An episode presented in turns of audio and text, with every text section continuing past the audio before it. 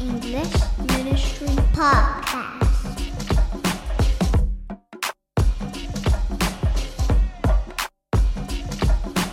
Podcast. All right. We are rolling. Yeah. Um, thanks for doing this with me, bro. Of course, Yeah. it is my honor. I actually don't know why you asked me, and uh, but you're my friend. I've been and I wanting love to you, No, so- I've been wanting to talk with you. Like ever since I visited the youth group, dude, that was crazy. also too. just seeing you on Zoom a bunch yeah, during during our peer-to-peer group yeah, and, for PCA. and that that was, um, it was like a lifeline to me Mm. during, you know, the Yeah. COVID time, and Sure. it was sweet. It was sweet. Yeah, I, I I enjoyed that, and then and then seeing them face to face at the General Assembly was really cool. Um, No, I think but you know when we um, when we went to that EM forum, I think it Which was in, one? It was in Uh, Fullerton. at New Life, Yeah, Yeah. yeah, yeah. We went out for lunch. Uh, Dan Penn Kim, he uh, that's he right. took us out, That's right. and we didn't know each other at all. And then we sat next to each Was other. Was that our first time That was- interacting? Yeah, yeah, yeah. Korean barbecue. It was delicious food, and then you're just opening up to me, saying hi, and and we're just getting to know each other. And then you're like, oh yeah, like um, I my in-laws live in Conifer, Colorado. And I was like, Conifer?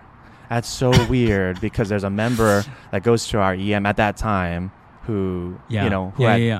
an yeah. uncle and aunt. Jennifer and um, Yeah, Michael Mike. Wash, and who had an uncle and aunt in Conifer. And then, and then, so I was like, hey, is, is your sister-in-law Jean? Because we, we met before and she came out to our retreat. That's was like, right. oh my goodness, we gotta take a picture. I gotta send it to our members like right now. But they've talked about you before.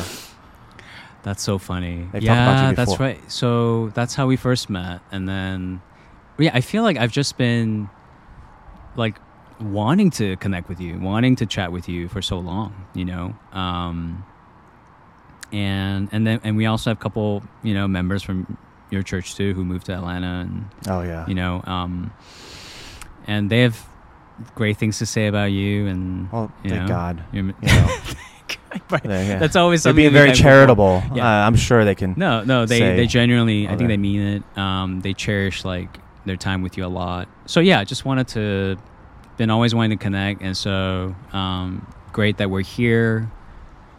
Um, at Covenant, weather's been good, Did- so it's nice to be out here. It's a beautiful campus. Yeah, I think we have a beautiful romantic setting in the backdrop. uh, we're on a date. I hope my wife isn't too jealous. And then uh, we're having this the lights intimate face-to-face that sort of- conversation. yeah. So, uh, absolutely. But um, but this is you were saying like this is just this is like really chill weather. This is as in like nice weather. This is not cold at all to you. Yeah, This no. is just beautiful. Like I don't like um, the summer as much. yeah, It's it's too hot. I'm, not good with summer. Yeah, I mean, Atlanta summer, I'm sure is It's- awful. it's intense. I hear that it's It's terrible. intense. But you know, Colorado is beautiful. It's like dry heat, so it's not that bad uh, in the summer. But I still don't like Sure, the sun. okay. So actually, when the um, sun sets earlier and rises later, yeah. uh, Yeah. I'm, I'm actually mean- more thankful for that. What do people even do? Because they can't go to the beach. Can they? In the Is- summer? Is there like a lakeside beach that people can go to in Colorado? They do, or they're like Oh, okay. I don't know what they look like. I've never gone. Uh, my family and I, we live in like the most outdoorsy state possible, but we just like to look at the mountains from afar. Yeah. Not No, it's beautiful. not go to the mountains or go skiing. I hear Yeah. mountain biking is pretty fun in the mountains Mm. during the summer. A lot of people camp. that sounds fun. That does sound fun. I- But I'm- but I'm yeah. just like I'm just like a scaredy cat. Like I feel like camping in Colorado would be beautiful, but then like you also run into snakes or um, you run into wild stuff or no. well, well I'm the members ignorant. in our church that go camping, they, they say you don't have to worry about that. Yeah, it's pretty Okay. safe. And it's like cold, like chilly, even though it's summer. Yeah. and and something Yeah. about being unplugged Yeah. and just spending time Yeah. with your family and Yeah, enjoying.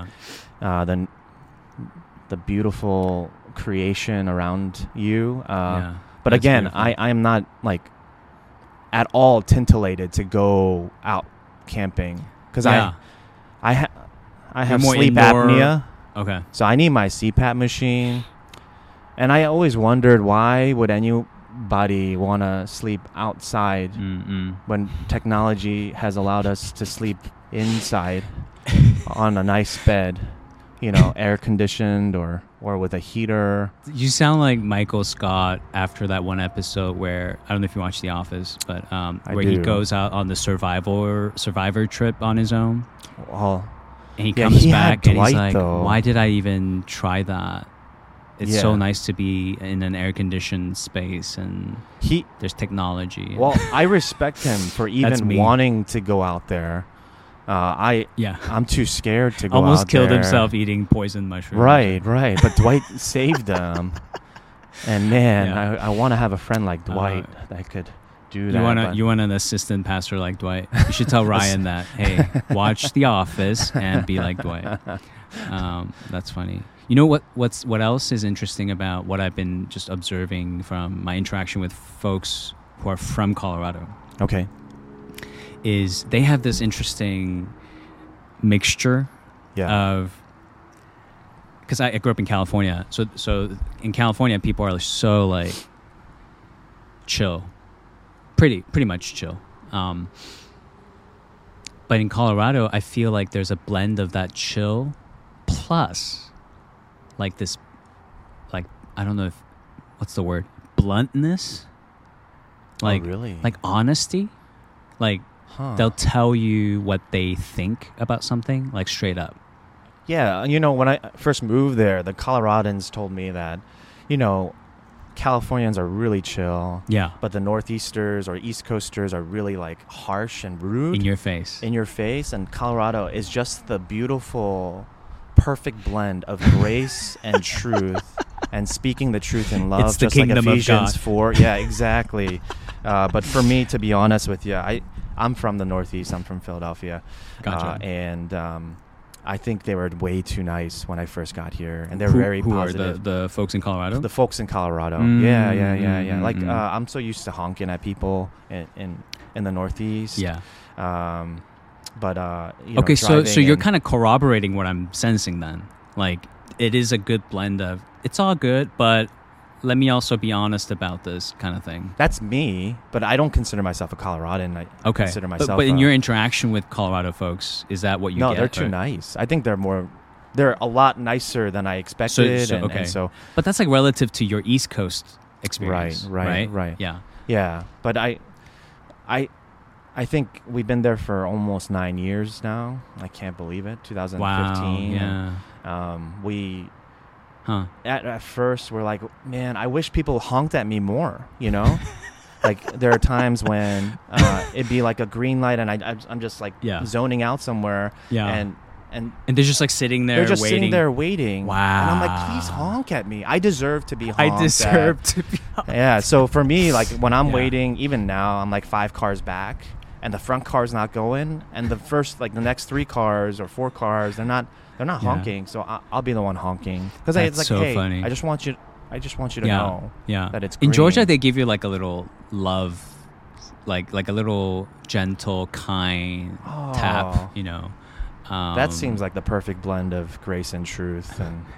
and there's definitely and some i sometimes i do run into some like sincere southern hospitality it's it's really sweet but um but yeah so i was asking that because i thought man it's interesting how you go from california and, if so in california if you have like the it's all good and then in east coast you have the in your face but i mean it's not like they're not affectionate to you at all but but in terms of the immediate the first encounter it can be kind of in your face.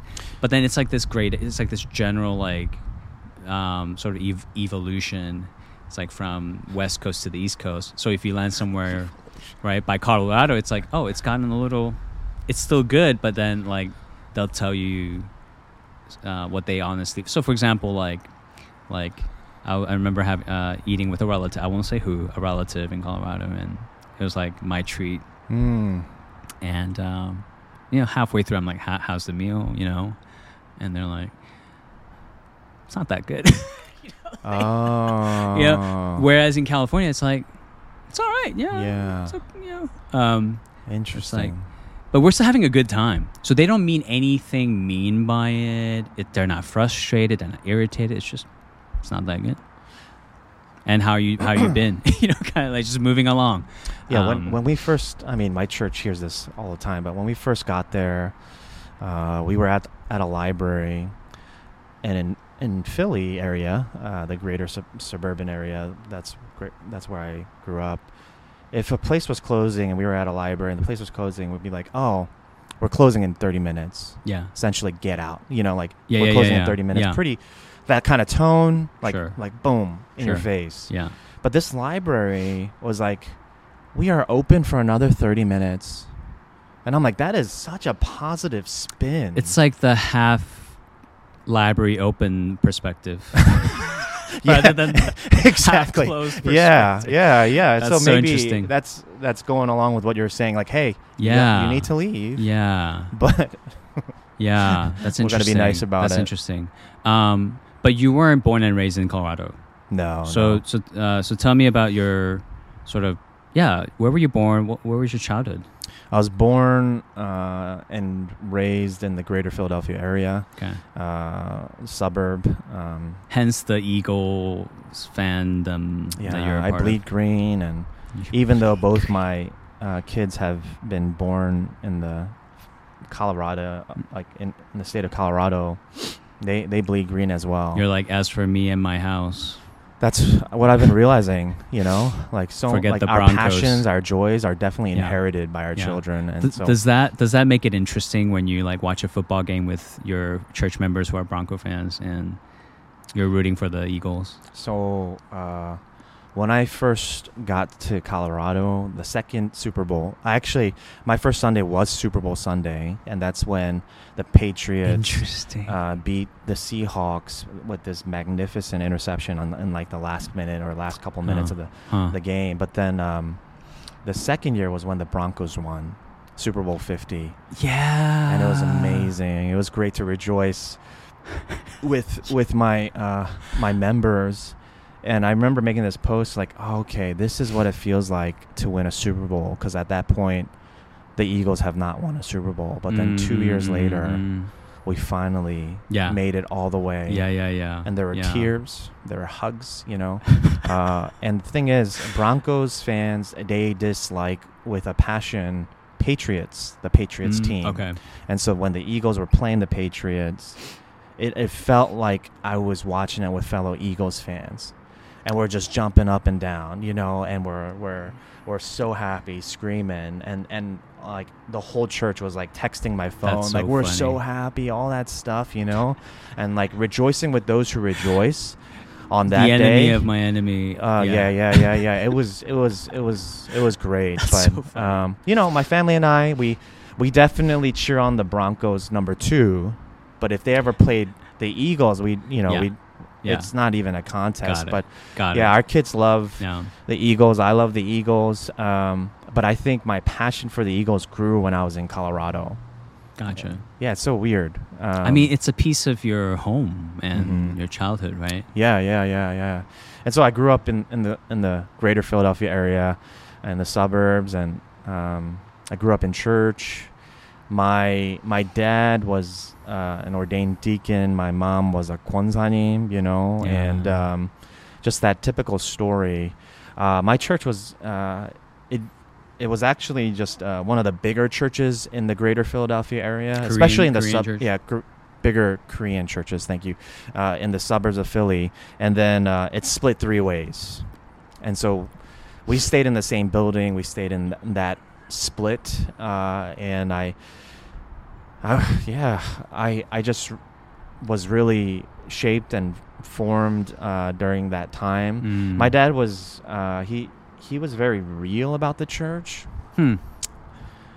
even though he was first gen Korean. But he was like, oh, like I don't want to be an elder. I don't want to uh, like spend too much time and Mm. effort in the church. Mm. Um, church is great to to keep at at a side, you know, like as a Mm, mm, mm. hobby, Sure, and you sure. just go to Uh-huh. church like once a week kind of thing. Yeah. But church is not an everyday kind of thing. So just just make sure you're not all in. And he actually sort of bitter at he was at bitter at religion, especially Christianity, because uh, he went to church all the time when he was a, a, a boy Mm. growing up. Mm. Uh, my grandma was born in 1911 in Korea, and she Wow. attended a Christian school. So, like, I learned, like, oh man, Wow. like these Christian missionaries that came in the latter part of the 19th century, they established these schools. I'm like, oh, that's so cool. Like, my Wow. grandmother uh, went to one of those schools, was saved. She was a woman of faith. I, remember, I just remember always her singing praise songs, hymnals Yeah. uh, throughout the day. Yeah.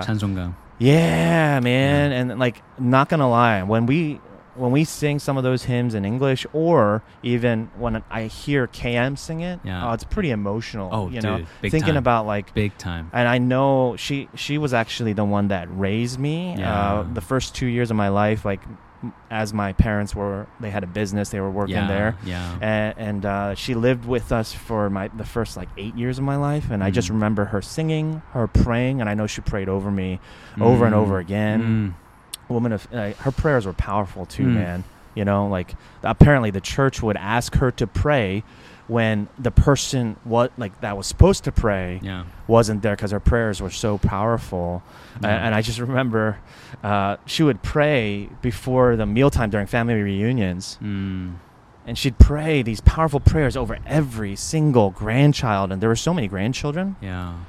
I just wanted to eat man and i was like a fat little kid and i was like man i'm so hungry why you just gotta just just say like bless everyone why can't why can't you just you know do it quickly but It's she it's spent never- the yeah. time and Yeah. um i just remember my family when i told them i was going to be a pastor they're like oh this was like she, she passed when i was in seventh grade Mm. uh, and so when I became a pastor, my extended family, my uncles and aunts, my Mm, mm, mm. uh, they were like, "Oh man, if Halmoni was here, if, if Mm. if your grandmother here was here, I think she would say her prayers were answered." You know, like Wow. uh, that one one of her grandchildren at least became a pastor and stuff. So Yeah. uh, that that was really cool. Um, My dad was sort of bitter at the church because his mom, my grandmother of faith, always forced him to go to church, and he Mm. said that he didn't wasn't allowed to study, so he Mm, didn't get mm. into the school he wanted to get into, and he would be Mm. so much more successful yeah. and yeah. wealthy if he went to that school and things like that. So yeah. he always tried to teach, disciple me to make sure that Christ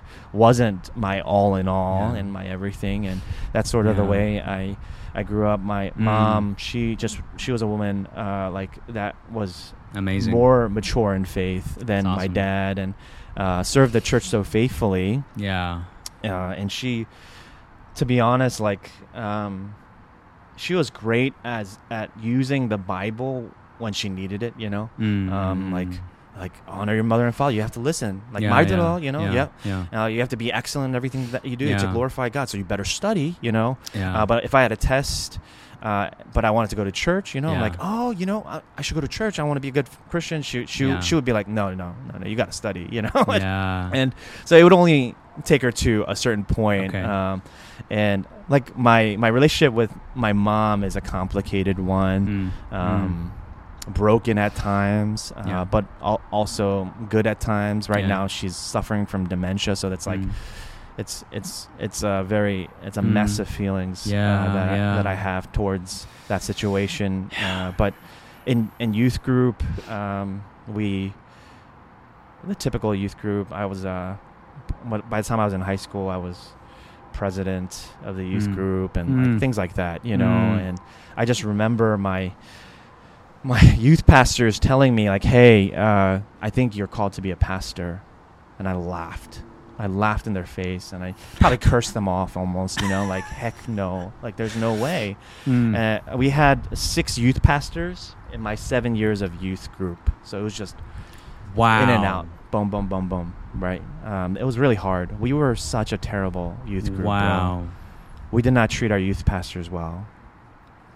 Hmm. Man, for those in youth ministry right now and education ministry, like they are, they are saints.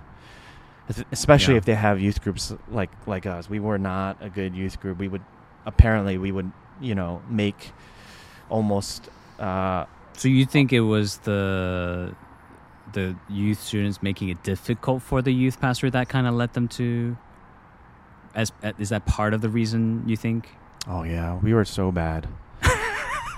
They would they would try, like they would try to get us to like clean up after ourselves. How spoiled we were we, man. Like uh, try to get a, get us to clean up after ourselves and Yeah. and we'd be like, "Nope." and we wouldn't even lift a finger, you know. And they would be gentle, loving, truth-telling. They'd be so patient.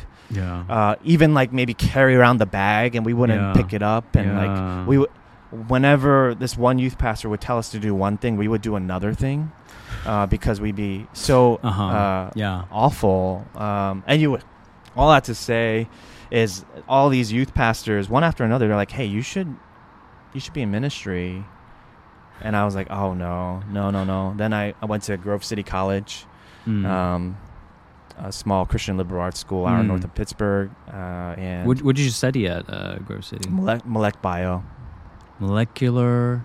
Biology. Biology. Yeah, yeah, yeah. And was the initial plan to like go into medicine and yeah, the the typical route. did you enjoy biology like in high school in college like did you No, get into it? no, no, no. My um, for me, I was like, I want something that could help people. That Yeah. sounds sort of honorable Yeah. because I don't want to just be someone that is all for money because that's Okay. vain. okay. Uh, and I was this like a little uh, self-righteous youth group kid, I guess that wanted Mm. to help people, but I wanted to be rich, and so that was like, Sure. this is the Okay. only way, and like Okay. that only Gotcha. doctors can help people and be rich, apparently, and so that's that's why I chose that path, uh, Mm. and um, it was a hard, hard uh, that's pretty that's pretty still like mature thinking for a high school Dude, you're graduate. too kind. No, it wasn't. Like- it was not. Uh, I did not think that far in terms of like, yeah, if I want to serve people and make money, this is what I would. I, I that was not on my radar. It was like, like what I like. That's all I was thinking about. Well, that's Right. that's that's cool. You know, follow your passions, follow your heart. I guess I something just- like that. I know, yeah. yeah, I, I I chose pre med, uh, and then I my first year, um, God really transformed my life. So I would say I was saved in in um, in middle school at a Mm, retreat at the typical mm. the youth group time, and um, at a I was, but throughout my high school, like middle school, high school years, I just um, drifted in in and out in my faith. I was very consistent with church, but the the life that I lived outside of church was was different, sometimes very different at Yeah. times. Uh, from the faith that I professed on Mm, Friday mm, night mm. and then on Sundays. Uh, and I was living out what my dad told me to do just keep church at a distance. You know, it's just one of the things, Mhm. like a hobby that you do, Mhm, almost like a mhm. religion that you sign off. Uh, like you check the box off for, Yeah. and, and like Mhm. in terms of like your life, it can't be everything. yeah. Uh, and so when I got to college, I mean, that was another story too. I'm sorry, I'm going all over the place. No, keep going. Um, dude. yeah, I'm I'm enjoying your story.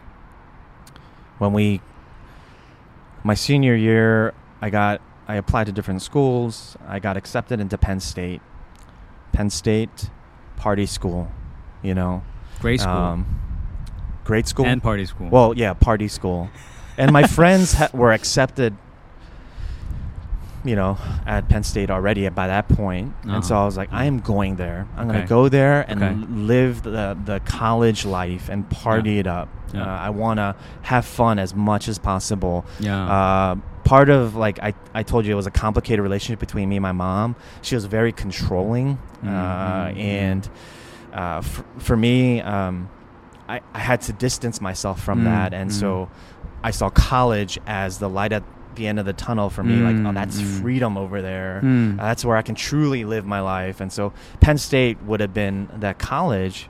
But my dad, at that time, uh, he told me to apply to a small liberal arts school. Mm.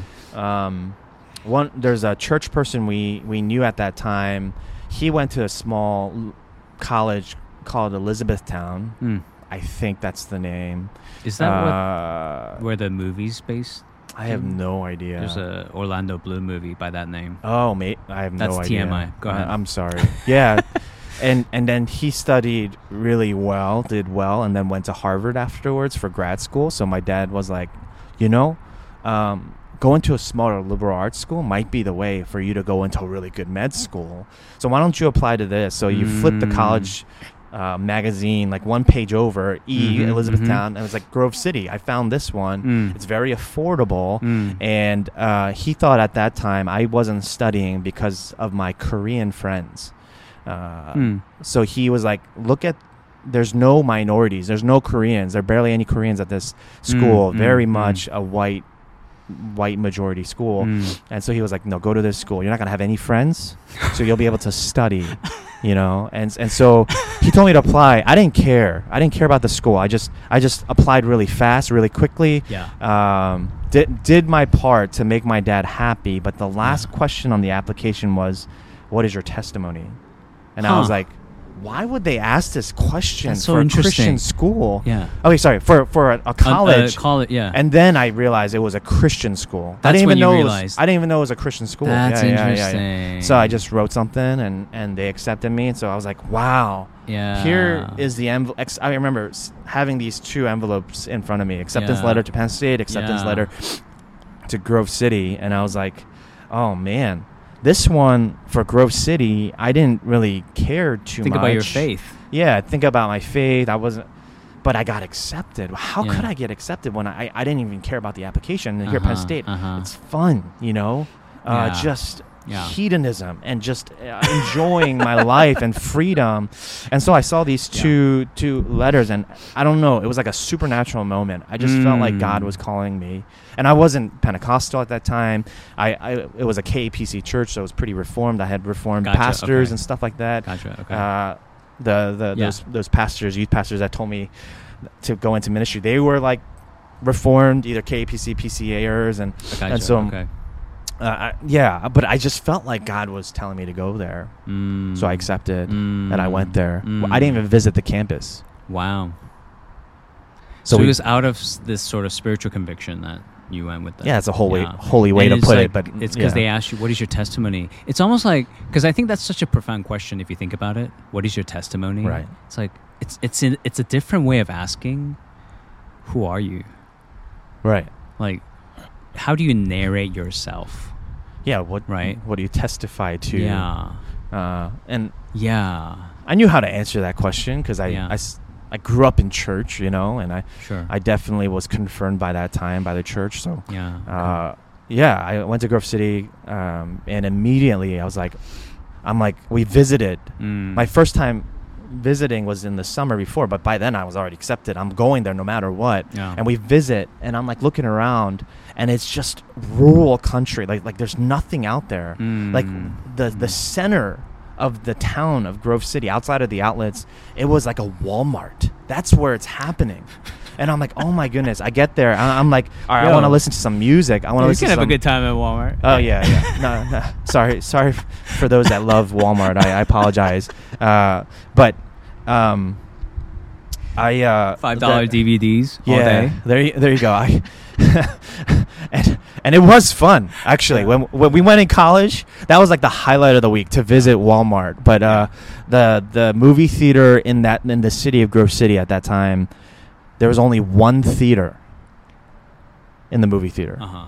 Wait, one movie in the theater? You mean? like yeah, one theater. Like there's some one like theater? Okay. like they're like not Wow. like you know like oh this is like a like movie indie- tavern like with nine theaters. theater? Like a. I think it- yeah, it they was- play like old re- reruns of They played no they they played Tarantino movies or whatever. No, no, they played movies, just the the most Like- current movies. But But there's only one movie, you know, with one Showtime probably or something like that. And it was like, yeah, and it was really cute, beautiful little city. No, yeah, but, it, does, you it know, sounds yeah. It sounds but when really I quaint. I was coming from Philadelphia and more of a like, Sure. suburban area, sure, and I was sure, like, sure. what kind of place is this? What Yeah. mistake did I make for Yeah. me to come here? Yeah. Uh, and I was, yeah, I was, I wanted to listen to the radio, and I, I liked hip hop and pop at that point in time, and I'm like going through, and it's all country, yeah. country music. Then I started That's fearing so for my life, and I was like, oh man, what what's gonna happen uh, Wow. when I go there? So I go there. Uh, it's a whole like it's all white school, and then I realized I made friends there Mm.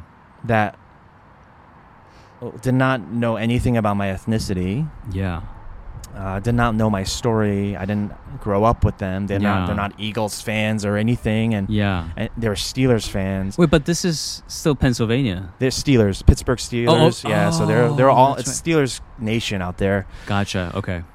and yet I could connect with them in a deep and real way. Hmm. So much so that I felt very seen, and and like moved by their how love did for me and, and my love for them. What was it that draw drew that connection between the between you guys? What do you think it was? Um, at the end of the day, I think it, it was Christ. Yeah. I I don't. They're you know they went hunting. Mm. I'm, I I don't know anything about that. I didn't know anyone who had a gun. You know like that kind of stuff. And Yeah. uh, hunting was big. Or like Huh. uh, f- for them, they're like, oh yeah, like um, this past summer I had this construction job and I helped build a house or something, and I was like, what? I just played basketball this summer and you built a house. You know, like it was just totally different context. You know, uh, but it was it was Yeah. great, like to connect Yeah. with these brothers and then Mm. connect. There's there are no other connections outside of Jesus, and I was able to experience Wow. such deep and profound fellowship with them that I'd, I've never experienced before, and that really stripped me of my my mentality of like, oh, we keep Jesus at a distance. It's just a Mm, hobby mm. because I was like, this isn't a hobby that can connect me so deeply with these Mm. white brothers that I've have no other connection with outside of Jesus. That's you know? amazing. And and because of that community, and then a speaker came in and he, I remember this so clearly. Hmm. It was like a it was like a Sunday night, and they had a chapel, and I'm there sitting, and uh, and I'm uh, I'm listening to this guy speak, and at the end he's like, it was a moving sermon, and he was like, at the end he was like, I'm just gonna give a call out here, and this is not a call for non-believers to start believing. This is a call for believers to start living, living Hmm. for Jesus. Hmm. And I remember uh, standing up and essentially saying, like, Jesus, like, my life is yours. Mm. I, I am not my own. You have bought me with a price, and it's the price of your, your Mm. blood, and, and I Mm. surrender all to you. Mm. And when I was talking to my mentor at that time about that, and he was like, "Oh, you know, like in youth group, you receive Jesus as your savior, but it seems like in college, you receive Jesus as your Lord." And I was like, "That's Yeah. it. Yeah. That's how I felt." Yeah. Yeah, that is such a huge. I mean, it's so necessary to to really come to grips with that. Um, I think that's still something people can forget. Jesus is not just the savior who transports you from hell to heaven. Right. He's got a lord over you now, Right. uh, every square inch of your life. Right. Right. Um, No, I, I mean, um, like in the story where uh, he heals the bleeding woman, Mm-hmm, and then Jesus calls her daughter. You know, Mm, mm, and it's like the, I think it's the only place in the Gospels where he calls someone daughter. mm, mm, mm. And it's like, oh man, you cannot be healed and saved by Jesus without entering into a relationship with Jesus Mm. and, you know, s- having that kind of lordship and surrender to him, you know? And, yeah, and it's it's not yeah. one thing or another, either or, but it's both Yeah. and it's both and it's Yeah. what it's what we need. Yeah. So that's that's what I experienced in college. Wow. uh, and an intense like freedom from the idolatries and sins in my life at that that point up until that That's so formative. yeah, and you going back to the envelopes thing, you know, and I I just felt like God wanted me to go there, not to be like of, of hindsight's twenty twenty, and we believe God is in full control, and of course, you know, if I went to another place, God wanted me to go there, but I, I just felt this like, oh man, you know, I God is. God's fingerprints are all over my Yeah. life, and Yeah. He brought me to, to Yeah. that point That's awesome. to go to Grove City. Um, my mentor, you know, my mentor at that time, he wasn't, um, he wasn't the youth pastors I had, but um, he, uh, he he was the pastor of um, the EM. Mm. When I was in high school, that EM became independent, Okay. financially independent, got self-governing. Okay. And the senior pastor of that church, uh, when I was in college, was my mentor Mm. and he was talking like t- talking to me, meeting up with me, and Mm, he mm. was saying like, um, you know, when you go into pastoral ministry, and I was like, when? What do you mean Yeah. when? You know, he's like, He's- not not if. Yeah. But when you go into pastoral ministry, Yeah. you know, and so I felt like all along the way, there were ex- like, you know, my home church affirmed the call. Mm. So like, there were Mm.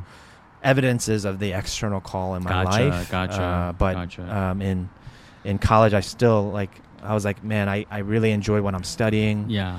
Uh, being always beholding the glory of God uh, at the Mm. creation of man, how every part uh, down to every molecule work together, works together. And so for me, I was like, Wow. I, I, I don't know if I'm called to be a pastor. I, I Yeah. I'm really passionate about what I'm studying yeah. then um, second or third year, more and more external calling. I went to Mm. different seminars, and um, I was like, "Oh man, I think I'm I'm called." Yeah. Uh, I'm starting to build this like internal calling where I'm like loving people and shepherding people, and I'm like, "Oh man," and this passion for the word. Uh, so I was like, maybe God is calling me, and so Mm. uh, I was like, God, I surrendered everything to you Mm. have all of me and I, I'm, I'm, Mm. I'm just gonna trust in you yeah and uh, my my parents my dad again with the whole like keep religion at bay and not not make it everything in your life and now has a son who ha- who sits down and tells him hey dad I think God is calling me to be a pastor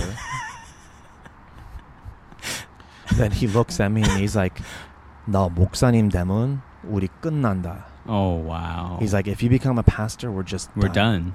We're done. Wow. You could, you're you're not gonna live here. You're not like you're not gonna be my son. Wow. I did So- know that, Yeah, I was, I was bro. yeah, and I was like, oh no. Well, uh, What a sword between. Yeah. uh, so do I? You know, the fifth commandment on honor your mother and father, and it was going through my head, and at the same time, like, but but the call to to love Jesus and love God with everything and follow Him and Yeah. So and I went to a, like there's there's another seminar that I went to uh, at, at at a conference back then, and they were like, hey, if you Mm. feel like you're called to missions or called to ministry, and your parents are against it, it was like a specific Mm. breakout session, and I was like, oh, I was a conference junkie by the way, so I went to Urbana, I went to all the passions. There was one time I went to Urbana 06. I drove down to Virginia, Richmond, Virginia. I met my friend there, Mm. and then we drove over to St. Louis here. Wow. I- That's not a short drive. No, was like- That's. drove all the way to St. Louis overnight, went to Urbana 06. O- Urbana 06 uh, ended, um, you know, like at like midnight on you know, New Year's, right? J- January 1st, midnight, like New Year's. Yeah. And then we slept four hours and then we drove to No. Passion 07. In uh, Atlanta. Atlanta. Yeah, we did a whole triangle. Bro. Yeah, yeah. And then we went back after Passion 07 was, and this was actually at, at the Urbana. That's like the ultimate like Christian road trip. Yeah, yeah. No, I That's so remember like senior That's senior intense. year of high school. I'm going on road trips, like mm. doing things that I shouldn't be doing, right? Uh, Yeah. But then now, two years later, I'm like going to like conferences and Yeah. trying to like enjoy uh, God's grace It in all these fun. places. Oh, it was fun. Yeah. it was fun. Um, but one of the breakout sessions that I went to uh, was like, well, what to do when your parents are against the call. Wow. Yeah, and so I Straight uh, up. Yeah, I went to that one, and and they were like, talk to your parents um, beforehand, Yeah. and don't just throw dump everything on them. They love you tremendously. Mm. Dump like continue to talk about it. Like continue to talk about it. Like Yeah. pepper it in to your to your conversations. You know, and and, and continue Mm. to bring it Kind of a drip drip effect. Yeah, Mm. and then just pray, just pray, and that's what I did. Mm. Uh, after a year of that, Mm. my dad was like my dad will listen to me like uh, when I was like oh you know when I want to be like when I become a pastor and stuff and, Mm, mm, mm. uh, he was like he was like uh, no I don't think so Mm. but by the end of the two years where I was just drip drip drip like you were saying and praying um, I sat him down and I was like dad I love you so much I was like crying I love you so Hmm. much and I want to honor you as much as possible because God told me to do so but I I I really feel like God is calling me to do this. Mm. And he was like, like Tim, we had you late. I was 44, your mom was 38. And we didn't think we were going to get pregnant at that time. And we were when we were pregnant with you, we knew that God, you were a gift that God gave to us for something special. And maybe this is it. Hmm. And I was like, like I was just like Wow. bawling, crying. Wow. And so we see like a whole 180 turn. That came out of nowhere. I mean, I mean, where, it was where like did that come from? his his aggression towards my decision to go goes like become Just a pastor dwindled over yeah time. dwindled down down and then it's turned into like hey like I actually I bless you in this Just straight up affirmation of the call. affirmation of the call yeah yeah and then like it got to the point I was living at home going to Westminster because it was the greater Philadelphia area and like um it got to the point where like my dad would see me studying late at night my dad and my mom and they're like what are you doing right now? And i'm like i'm studying. I'm like this i'm being equipped for the ministry. And he was like you should have done this beforehand. Why are you studying late at night? You know? Like and they were keeping me accountable. They were complaining Mm. about how like you know last minute i was writing papers or something like that and so yeah. and they're like we're praying for you and my dad he tells me even now like hey i'm praying for you I'm praying for you Mm. not to get fired. you know, like, like I'm, I'm uh, sorry, I'm laughing too loud, but like, yeah, No. I was like, I'm, I'm, I'm praying for you. It's like, wow, you know, Mm, and, mm. and that's another like fingerprint of Wow. God's grace. Yeah. God showing me like, hey, like, I feel like I'm blessing you. I'm, I'm being That's crazy. encouraged, That's rem- so being reminded of this. I don't think about this. Too This much, is so and- encouraging, though. What a what a encouraging story. Um, that's awesome, man. Um, and I, I love how Thanks you approached your dad and started off with "I love you," no matter what, rather than I hate you. yeah, yeah, absolutely. just yeah. like my way or the highway. Um, kind of, you either affirm me or I, I'm going to be done with you. Kind of like doing the same thing he did in a sense, right? But but you said I love you, and um, I feel like you modeled something there for him too. But um, that's awesome. And so I'm I'm guessing that's from there you went to Westminster. Yeah, straight. Like that was the summer What after year? I graduated. was- Two- yeah. 2008, I graduated Grove City. Mm. Uh, made that decision to go into seminary, and I was like so last minute with my application for Westminster, and I was like, Mm. oh, you know, I might not get in, you know. But Mm. they're like, oh, you could start in the fall, Mm, even though I, mm, mm. I applied that summer. So I was like, oh, another testament of His grace, and Yeah. because I, I wanted to take maybe a gap year, like you know, Mm. I was like, this is such a waste. I studied mo- molecular bio. I have a degree, you know, uh, in that field, and I was like, I, I, I worked as a lab tech um, at a lab in at a college like nearby, like multiple summers. So I was like, I can Yeah. just do that as full time. I Mhm. don't want to waste this degree. I don't think it's a waste. I don't think it's a waste. I don't want to waste it. Uh, I didn't want to waste it, so I, I, I, I was gonna take a break, but I decided to go in, straight into seminary, and Mhm, then mhm, um, mhm. everything worked out, you know, yeah, and, yeah, and yeah, um, yeah. There's still, you know, what's surprising to me about um, the current sort of the climate in terms of apologetics to the secular culture is um, although uh, the, the what's so-called new atheism has died down a lot, um, faded away quite a bit, like Richard Dawkins, Christopher Hitchens, and Right. that kind of stuff. But the the lingering que- there's still one question that's kind of lingering, and that is like, how can science and faith be compatible? Like, if you're serious about like, if you know anything about biology or uh, human chemistry or neuroscience, how can you be a religious person, kind of thing? yeah, And so you, just by the fact that you are both, you have your hands in both, I think goes a long way in just like making you, for certain people, very credible because of just your ability to navigate sciences and spirituality. I think you're giving me too much too much credit, man. I feel like uh, No, that was like what Phil talked about two episodes ago, and he was like, yeah, super. He was way like- in there. Yeah, yeah, and he he was able to like talk about different things. But for me, I went to a Christian school with Christian professors, and I had bio like a nat AMP Okay. uh, professors that were Christian, Mm, mm, and mm. they taught it from the framework and perspective of the glory of God, from a Christian yeah, that's, worldview. gro- that's awesome. And when he when they did that, it was all the more special. Yeah. You know, like everything I was learning. For sure. Uh, but for they sure. They didn't give sure. too much room. But it gives you the lingo, like the language to Right. talk about it. yeah. You know? Whereas like with me it's like um yeah, H2O. That's as far as I go in terms of chemistry. like That's that's I me know too the now. I know the Yeah. difference between macro and micro evolution. That's pretty much it. No, I don't. Yeah, I Um, don't. I don't. I don't remember Who- much from from. Who are your favorite professors at Westminster? At Westminster? Yeah. Is that a tough Uh, question?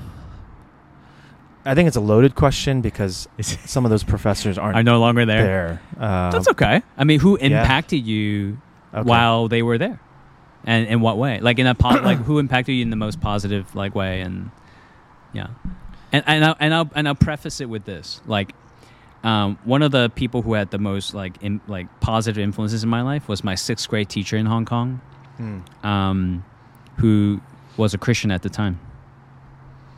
I looked up to him a ton Right.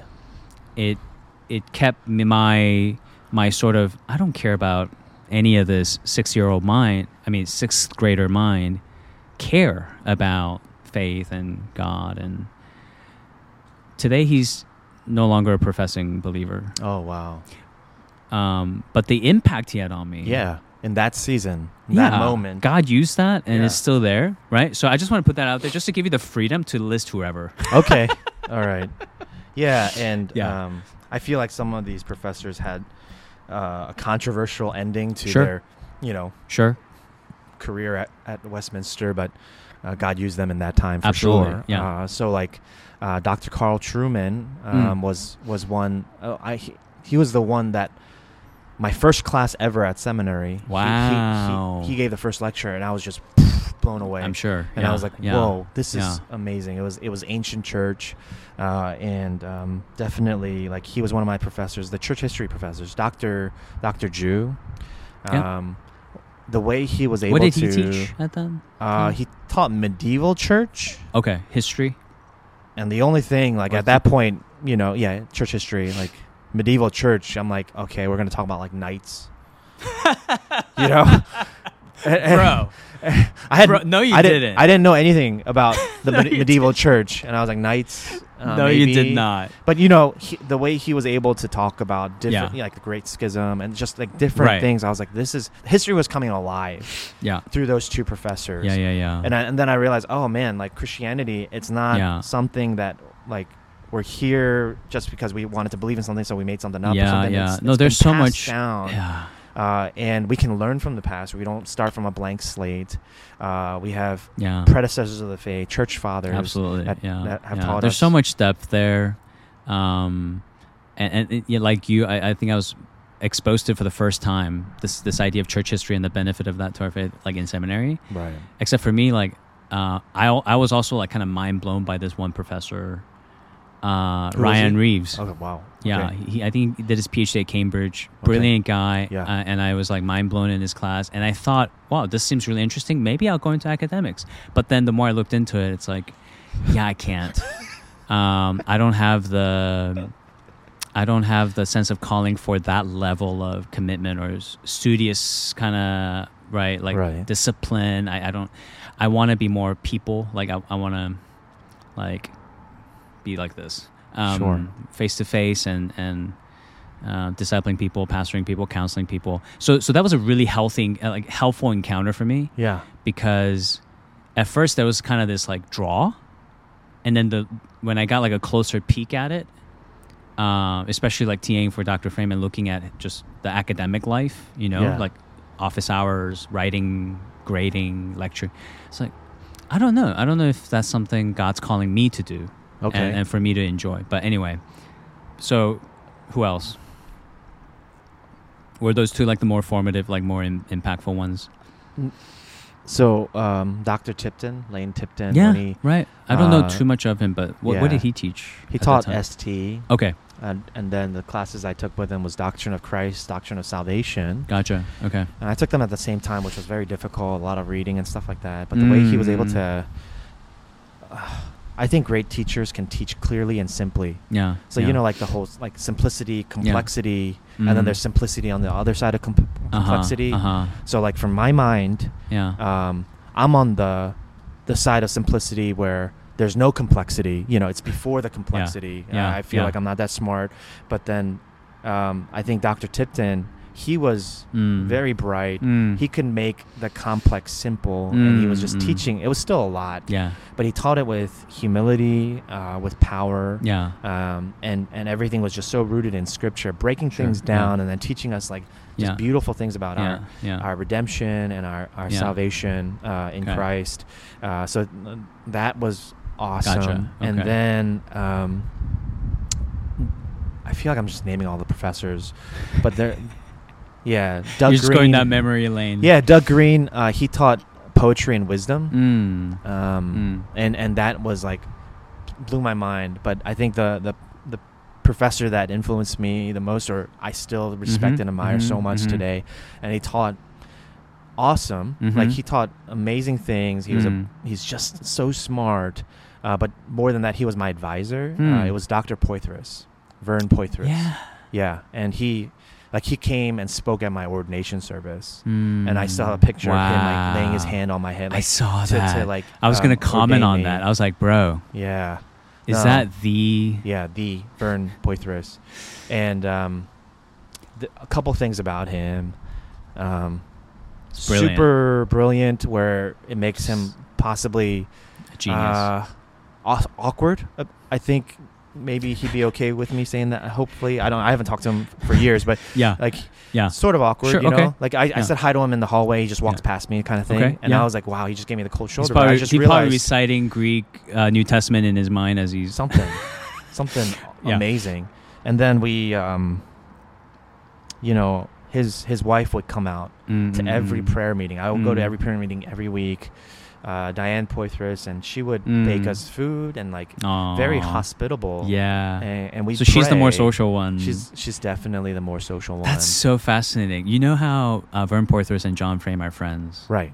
Yeah. and almost parallel dynamic. Uh huh. So I attended uh, John Frame's church for a little. So he attended Okay. Covenant Press near Yeah, the yeah, yeah, yeah. seminary, and I would just kind of see him at church interactions, and and he's open about this. Um, I've I've sat in his office several times, and you know there are times when I would bring a question, and um, and he would like very helpfully answer those questions for me. Sometimes he would just give me because he's written so much, he would just give me the exact page number where the answer lies. so Wow. it's like I wrote about that in the Doctrine of Oh the Knowledge of. God page Yeah. Yeah. 9,988 something. Oh my goodness. Right? Yeah. yeah. Uh, I'm, I'm exaggerating, but um, and then sometimes he'll say, you know, yeah, Song Yak. He calls me by my Korean name. okay. Um, you know, I'm I'm not like a great social like conversationalist. So um, He said that. you know, yeah, yeah. He was Very open about. He was very, very self-aware, very open about it, very kind about it. So yeah, I'm sorry, like I'm not like great, great at conversing with Yeah. you and that kind of thing. Um, but I would see sometimes uh, his late wife. He, she passed away. Okay. Um, so yeah, I, I do pray for Dr. Frame still. Um, but when I saw them at church, it was so cute because um, um, he he just kind of would hang around, but then his wife would be talking to everybody.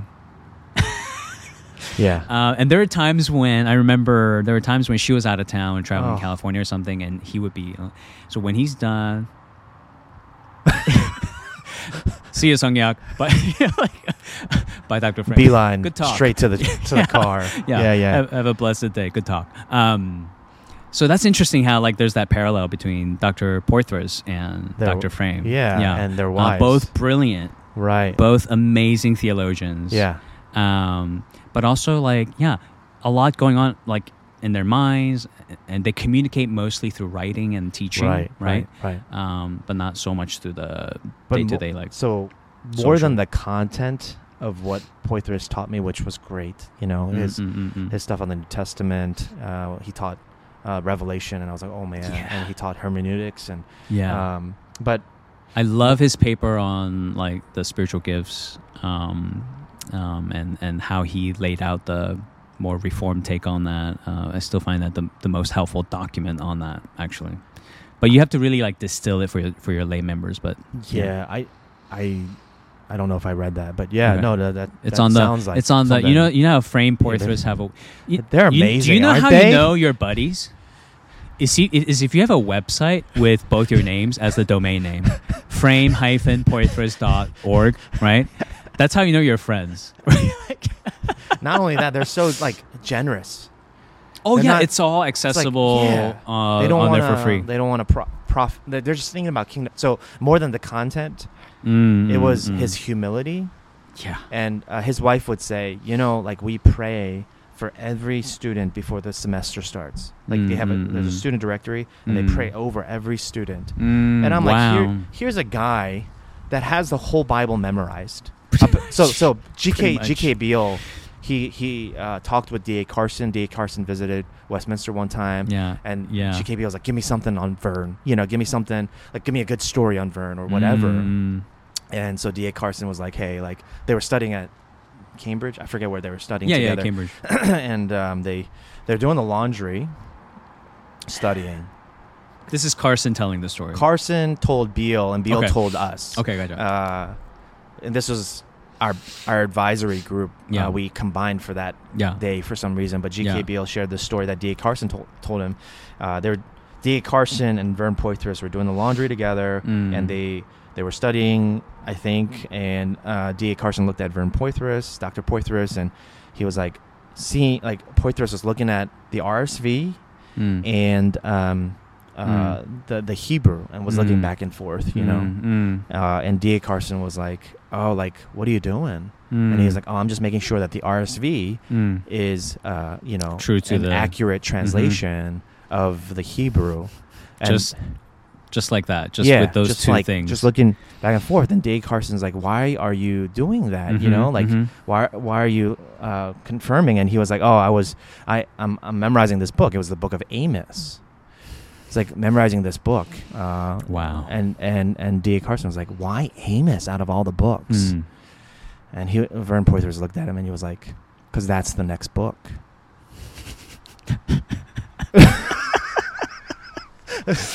It's just up next. yeah, like I memorized up to that point, and Amos is just the next book. And then Doc, uh, uh, Diane Poythress right then and there, she was like, "Yeah, he has the whole Bible memorized," and I was like, "Wow!" So this guy has the whole Bible memorized, and yet he has this genuineness when he was teaching. Mm. Like there's one time where he was talking about um, uh, the exile, Babylonian exile, you Mhm, know, mhm. Uh, and and the the fall of the temple. Yeah. and he was like crying, teaching that because he was like, "This is God's temple," you know, Wow. and and the the significance of what that meant, and because of their sin, and he was like crying, Yeah, or like yeah, yeah, being yeah. humble enough to to pray for every student. And- yeah. and here we are and like you know do we pray like that for our members do Yeah, we pray like that for our loved or, or ones treat theology more than as an academic subject, but, But as something that is so tied to God's heart. oh yeah And we've whereas, like, where to a point where we feel His heart, and that would come out in tears like that. That's always a powerful moment. Like I remember that reminds me, like, um, sitting in Chuck Hill's cl- Charles Hill. He, he- he's also a Cambridge scholar, New Testament scholar, and um, yeah, he was lecturing in Hebrews Revelation, I think, and just started breaking down in the middle of the.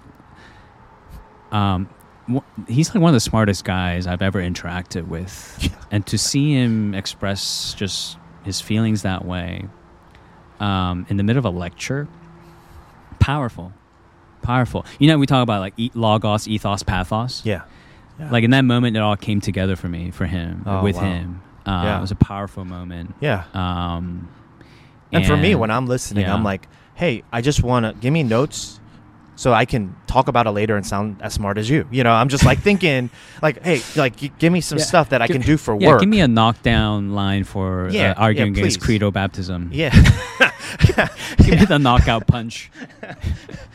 but but no, he you know, and talking to some of my pastor friends in in in the Denver area, one one pastor friend, Jason Walsh, um, he talked about what what really convinced him of covenantal theology Mm, mm, uh, mm. was was actually Poythress Mm. and his his uh, response to to I believe dispensationalism. Yeah, yeah, like, yeah. The the back and forth, and he was like, Jason was like Mm. saying like, oh man, like I see these two arguments, Yeah. and I see the humility yeah. of Poythress, Yeah. and that's what was attractive, Yeah. winsome, you know, Yeah. to him. Yeah. And so he is like, you know, this awesome PCA pastor with so many connections that have, has like, you know, Sure. blessed so many sure. people. And anyway, anyways, sure. yeah. So That's awesome. That's awesome. Um, do you want to take a bathroom break? Is that okay? I Let's don't do- know where the nearest bathroom do- is, man. Let's let's go find out. Let's find out. Let's, let's take a break. All right. Um. So Just want to say that was that was that was really nice going to the bathroom together. it's really intimate. yeah, let's let's um let's keep that between us. um. So, um. I I totally forgot what I was gonna ask. Oh, so you were originally at a KAPC church. Yep. How did you end up in the PCA? What's that story? Uh, the EM that broke off uh, and became independent, they joined the PCA. And that's what Oh, happened. Gotcha. Okay. Yeah, yeah. Okay. So they they joined the PCA, a Korean language presbytery, Korean Eastern Presbytery, and so that that was the church Gotcha. that um, I became a member at when I was uh, Yeah. in high school. yeah. Then I became an intern at when Gotcha. I was in seminary. Got ordained through them, so I got licensed a year before I graduated Westminster, and then I Mm. got got ordained six four five months after I graduated West Westminster. So Wow. Oh, Okay. um, yeah, yeah, yeah. what Twenty six years old. what yeah. was the ordination exam process and the interview process, the going through the credential? What what was that process like for you? Do grace remember? upon grace, man. Um, the person that you're Same. interviewing tomorrow, he uh, graded my exams, yeah, for for licensure, and um, Wow. uh, he gave me a lot of grace on the written exam, uh, and um, this is the Korean language presbytery. presbytery, yeah, Which one is it? Eastern? Eastern, Korean Eastern. Eastern, right? Were they pretty rigorous then and now with examination Uh, the so my my mentor at Cornerstone, um, when I was in college, his Mm. name is Pastor Steve Na. Mm. Uh, he planted Edge Church now in, in Queens. okay. Um, when I told him I was going to go to seminary, he's like, "That's amazing. Mm. I'm going to leave Cornerstone though." So he he left my home church right when I told him I was gonna go into seminary. Yeah. I was like wanting to be an intern and, and be under his like tutelage and all that stuff. Yeah, And, yeah, yeah. Uh, but then uh, uh, Pastor Donggu Kim, Kim Donggu Moksanim, Mm. who's at Korean Capital now, he mentored me for about a year. Mm. And then Pastor Joe Chi, Reverend Dr. Joe Chi, Mhm, who mhm. uh, uh, has a PhD in church history. I've like he, him, mhm. oh yeah, you met him. Yeah, yeah. So he he became my mentor for the rest of, Mm. and he's one of yeah my my uh, you know. He's a huge Eagles and- fan. Yeah, yeah, yeah, yeah. One of my mentors today, even now, and uh, he he he was on the credentials committee, Okay. Wow. and I Yeah. He was he's the one that made it hard for everybody, like for the examination. Uh huh. But Uh huh. he was my mentor, Mm, right? Mm, mm. So he didn't feel like he could ask me questions. Ah. Uh, and this sounds so bad, and I feel I, I hope I'm not putting him in, in a bad light, but Mm. there he said that like he felt awkward asking me questions because Mm. if he asked me a question Mm. that I knew really well, Yeah. it it almost seemed like he staged it. Like it it, it Mm. might seem like he staged it, Yeah. or if I got it completely wrong, Mm. what kind of mentor is he Mm. that I would not know the answer to this question? So he was like, I'm Mm. just gonna let the committee do its thing. and Yeah. the committee um, was very Yeah. gracious with me. Gotcha, Yeah, yeah, gotcha. yeah, yeah. I just remember, yeah, one of the pastors, I, I got one question wrong during the committee examination. There's a written and then committee and then floor. And the Mm. committee, this is for licensure. Mm. They were like, oh, what's the, who, who wrote the book of James? And, Mm, um, and I was like, James, son of Zebedee. mm. And one of the pastors was like, wrong, Yeah. you know? and I was like, oh my goodness.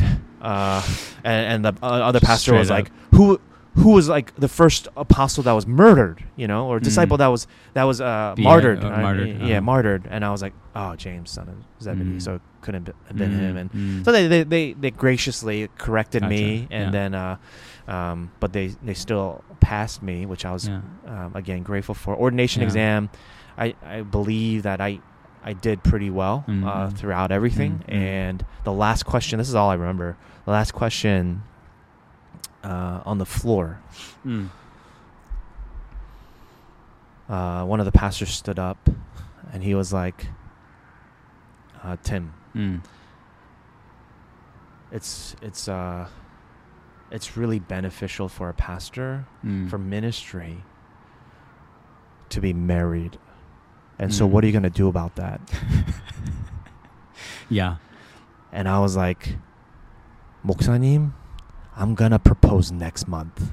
Oh. So please don't tell anybody.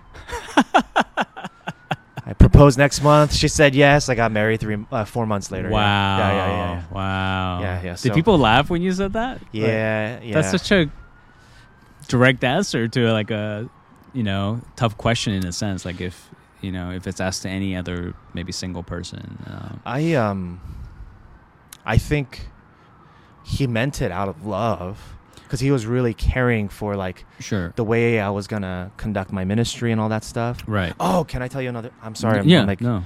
telling Dude. story after story, but the clerk of the the presbytery, Korean Eastern Presbytery at the time, um, going way back, back into my elementary school, he was a senior pastor of my KAPC church that I grew up in when I was in elementary school.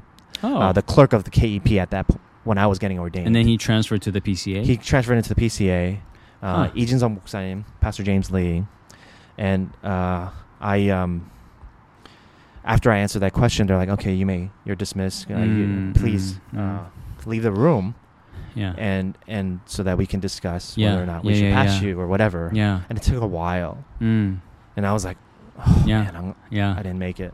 I didn't make it. I Uh. I knew I shouldn't have joked. You know, like uh, like I I was pressing the line too far about what, what like joke?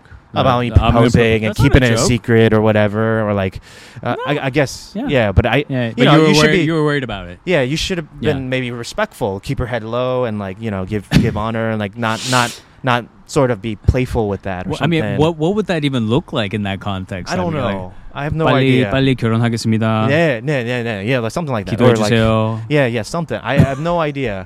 But but I, I felt like I, I failed at that moment, uh-huh. uh, and they brought me back in. That's funny.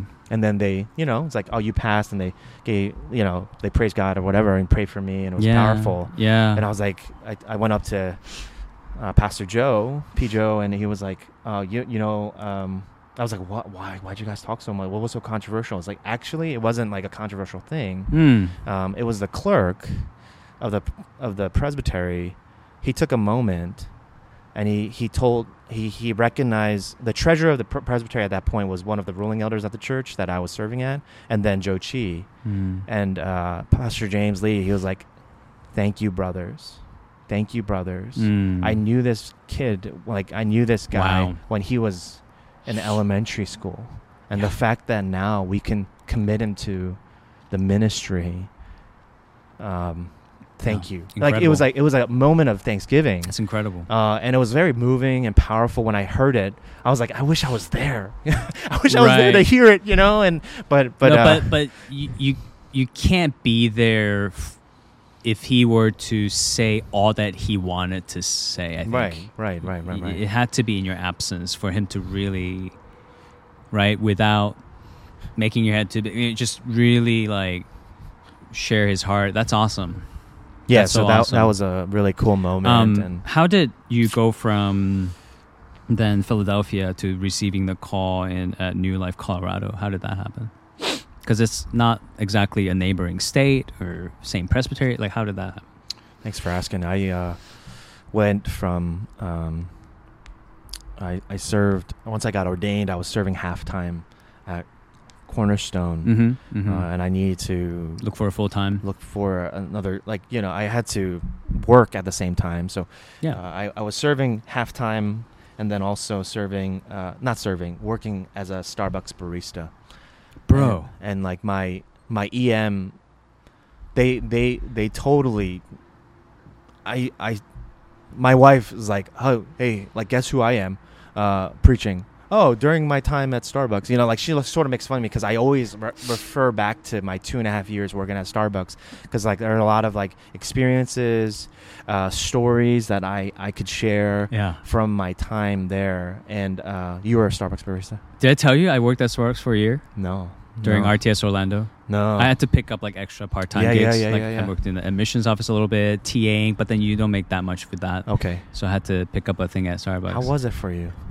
Dude um so for beneficial rewarding and stressful and um like physically demanding Okay. um i give mad props to baristas like and starbucks barista you know i thought it would just be behind the espresso bar right just just knocking out Yeah, coffees and yeah, stuff but yeah, no like i have to do i have to clean the bathrooms i have to clean the bathroom. I have to.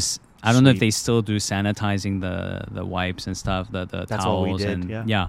Um, dishwashers. Yeah. Um, because we served like quality assu- food like and- quality assurance like yo like the quaza do you remember that like you had to Yeah. make sure that the the Ri- the, the, the sh- shop was up to par so right, the right, right. Yeah, yeah, yeah, yeah. and it'd be, like, Um, I had to make sure to like the, Starbucks care quality. for the decaf was filled. I was in charge of like uh, making sure like you had the blonde pike and dark roast always like you know the- rotation. when the timer goes off you Yeah. you know um and then nobody really like explained like showed me the thorough process of like how to make every drink Okay. so i had to like read they, they had like this ginormous Oh, like wow. manual yeah um, but uh, I couldn't take it home.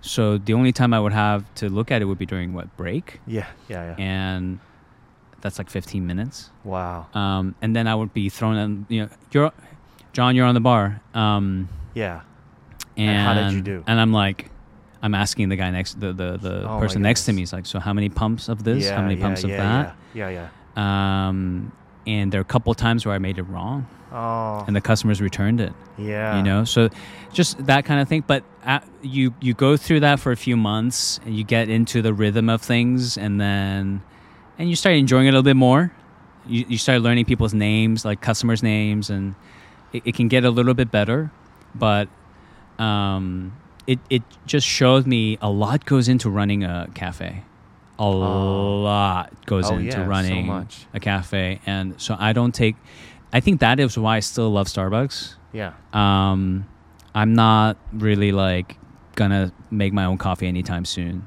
I, I still enjoy Starbucks a lot, partly because I really appreciate people behind the bar and um, people doing the hard work, and uh, I give them mad props. Yeah How No, how was it for you? I loved it, man. I just loved it. So I, during that time, I remember I felt like um, I was uh, I was pretty exhausted with Mm. like the pastoral ministry side Mm, because mm. it was from Friday to Sunday, just like nonstop, Yeah. different doing different things, and then Monday comes around, and it was like I felt like another ministry, and it's like like I, I Mm. didn't really take a Sabbath. I was just working all week because like church in the weekends and then halftime. Oof, and that's then, like, rough. And Yeah. then like Monday through Friday it was like Starbucks. That's rough. Uh, but I felt like it was it was still a break from one another. and Okay. it was like so refreshing. you can take off your pastor hat.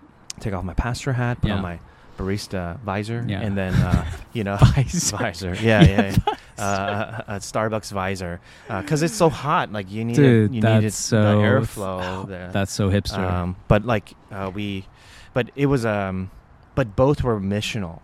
yes, absolutely, so- absolutely. I, and and I I just remember the Starbucks um, people that I worked with. Like, Yeah.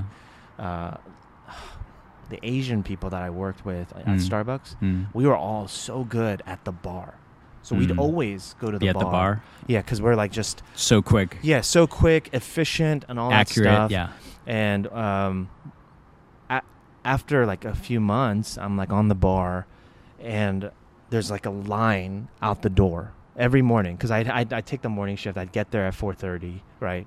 Like set everything up. So like I'd I'd see the line, but people come. So they're waiting probably like 15 minutes just Yeah. to order, and then Yeah. they have to wait 15 minutes uh, just to get their drink. But they're sort of hovering around the bar, Huh. and I just look at them, smile, Yeah. you know and I, I don't i don't think this face is like a morning face, you know, where you want to look at this. But I'd, I'd smile, and I'd be like, "Oh, like like how are you doing this morning?" Yeah.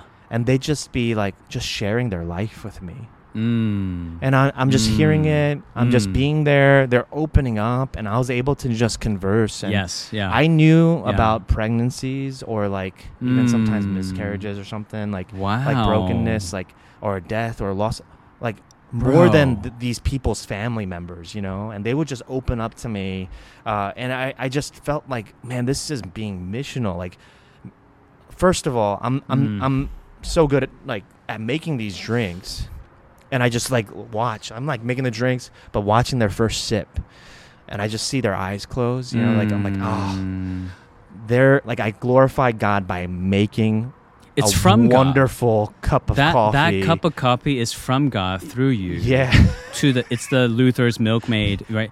It's through from God through Right. you to yeah yeah Creatures made in God's and- image. and mostly Yeah. every drink really glorified god because it was so it was so delicious anyways uh, and then That's awesome. at the same time i'm like talking to them and i'm i'm they're opening up That's about so good. different things and and and they're like oh man you know like That's so good. what is it about you that makes me want to talk Yeah. to you Yeah, and like uh like uh just really allows me to enjoy my morning Yeah. and in the back of my mind i'm like it's Yeah. jesus you know like but you didn't quite drop could- that line. I couldn't, I you couldn't. didn't mic drop. Like sometimes. I, I I'd just be like, oh, you know, my faith or something like that. I, right, right, right, allude right. to it. Yeah, yeah, um, yeah, yeah. But yeah. no, it, it just felt like wow, like this is this is what it means That's to work for the glory That's of God and being missional. Yeah, absolutely. And, yeah, um, yeah. I, I really learned a lot. yes, and, I, I do enjoy those conversations. To me, that was the drive-through window.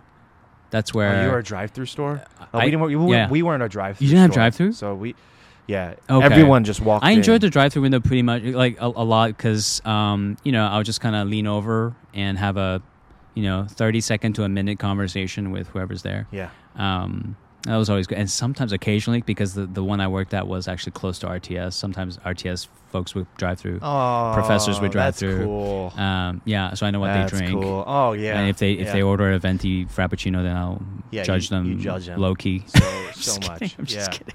Yeah. Um, Yeah. that's so cool, man. I didn't know that we had that. We had that in common. No, Um, and, and it. I think it helped me be a better pastor. yes, um, just when so they definitely do that whole gay pride thing. I don't know if you your store did it, but um, they would like really promote that. Um, I would get invited out to events and stuff. Um, I just didn't have time to go, just being a full time student and whatnot. But I asked the manager one time, like, I don't know if it was a manager or the shift manager. I'm, I I don't know which one, but I have an event. Can I invite people, invite our coworkers? You know, Oh, and he's like, "What is that?" I said, "It's a, it's a movie night at my school." At RTS, Was a passion of about Christ.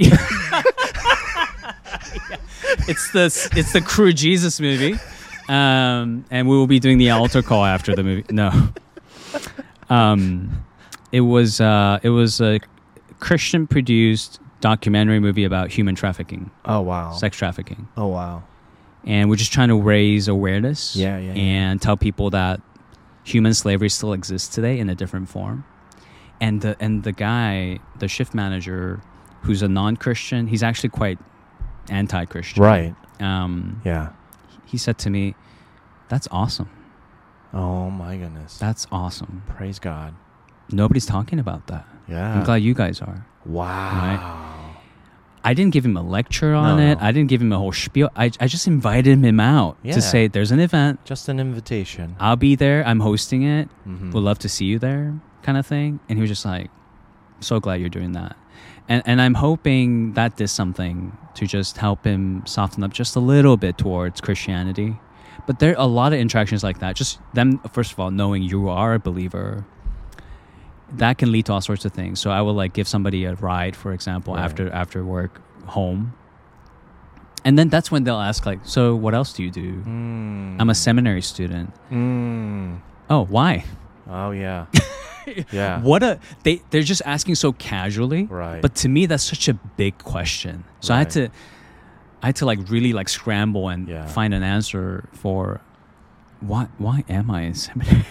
Yeah. Um, That's- that's and I remember one time saying like, "Y- I I think what I'm trying to do is look at what Jesus did in Right. the um, in the Gospels and in, and in the early church and try to replicate something like that. Hmm. Not so much repeat what maybe American Christianity has made made him out to be, but kind of I want to study what he did and and and do that. Yeah. And again, another very like you know Great not de church unchurched right, yeah. person who's like that's cool. Yeah. That's cool.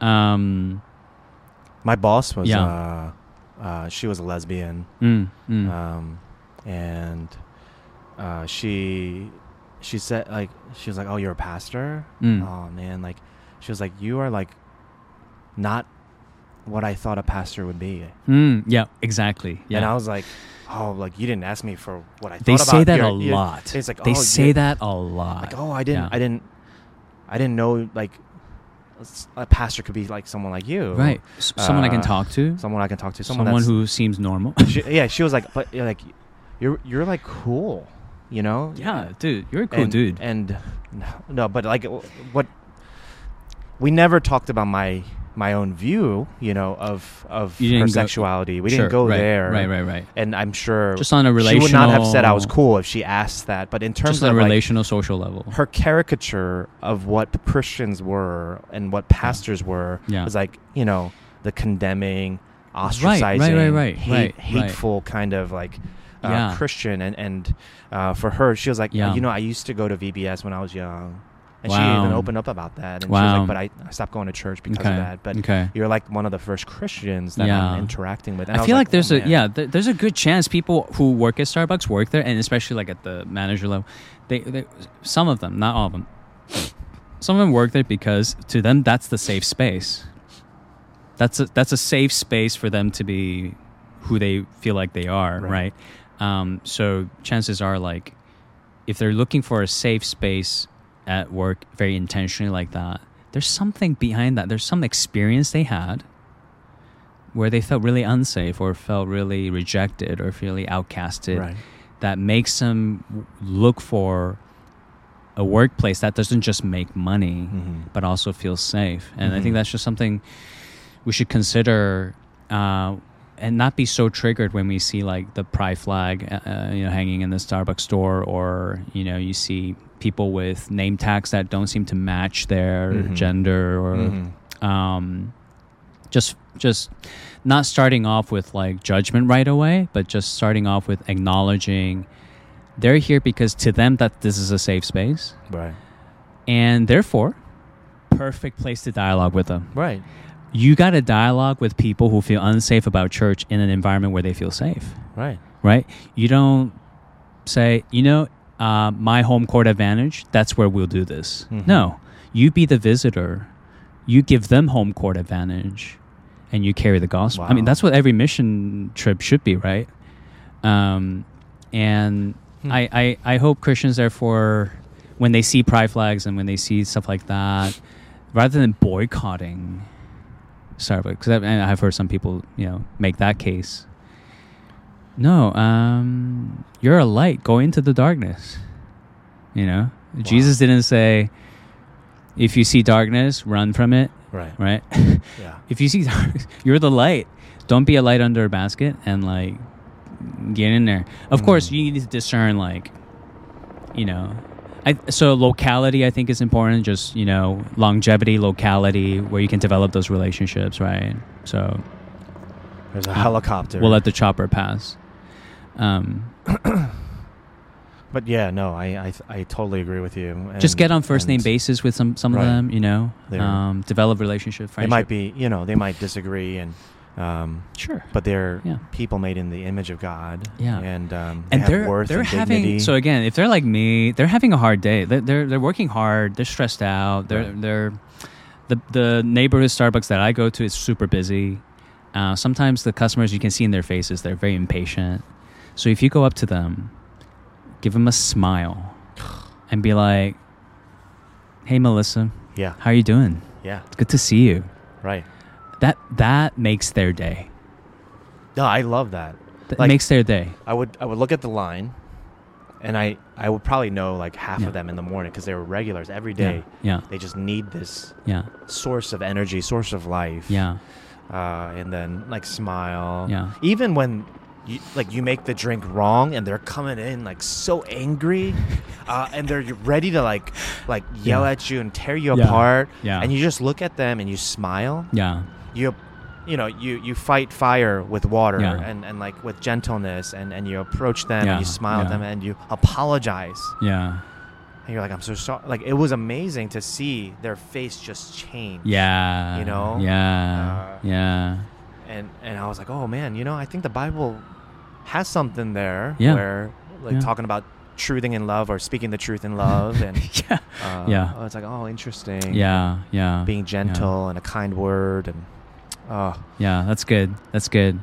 Um, we spent a lot of time. no, that's good. Starbucks. I'm, I'm glad we talked about that. Um, so, so you've been doing EM at New Life, Colorado. The, you said almost eight, nine years. we never talked about why, uh, when, and why I decided to go from. Yeah, love Philly. it. I love I it. apologize. Yeah. So, so yeah, let's go back to that. Yeah, so it was like uh, bi like bivocational, like working at Starbucks, serving as an associate pastor, and um, uh, different circumstances Yeah. led to me being like, okay, I, I think it's time. The season has this chapter is is, Yeah. is finished here. I served at that church for six years. Mm. I was like, I need to go to a full time place, Right. Um, and maybe even instead of being just an assistant or associate, just be a lead, Lead pastor.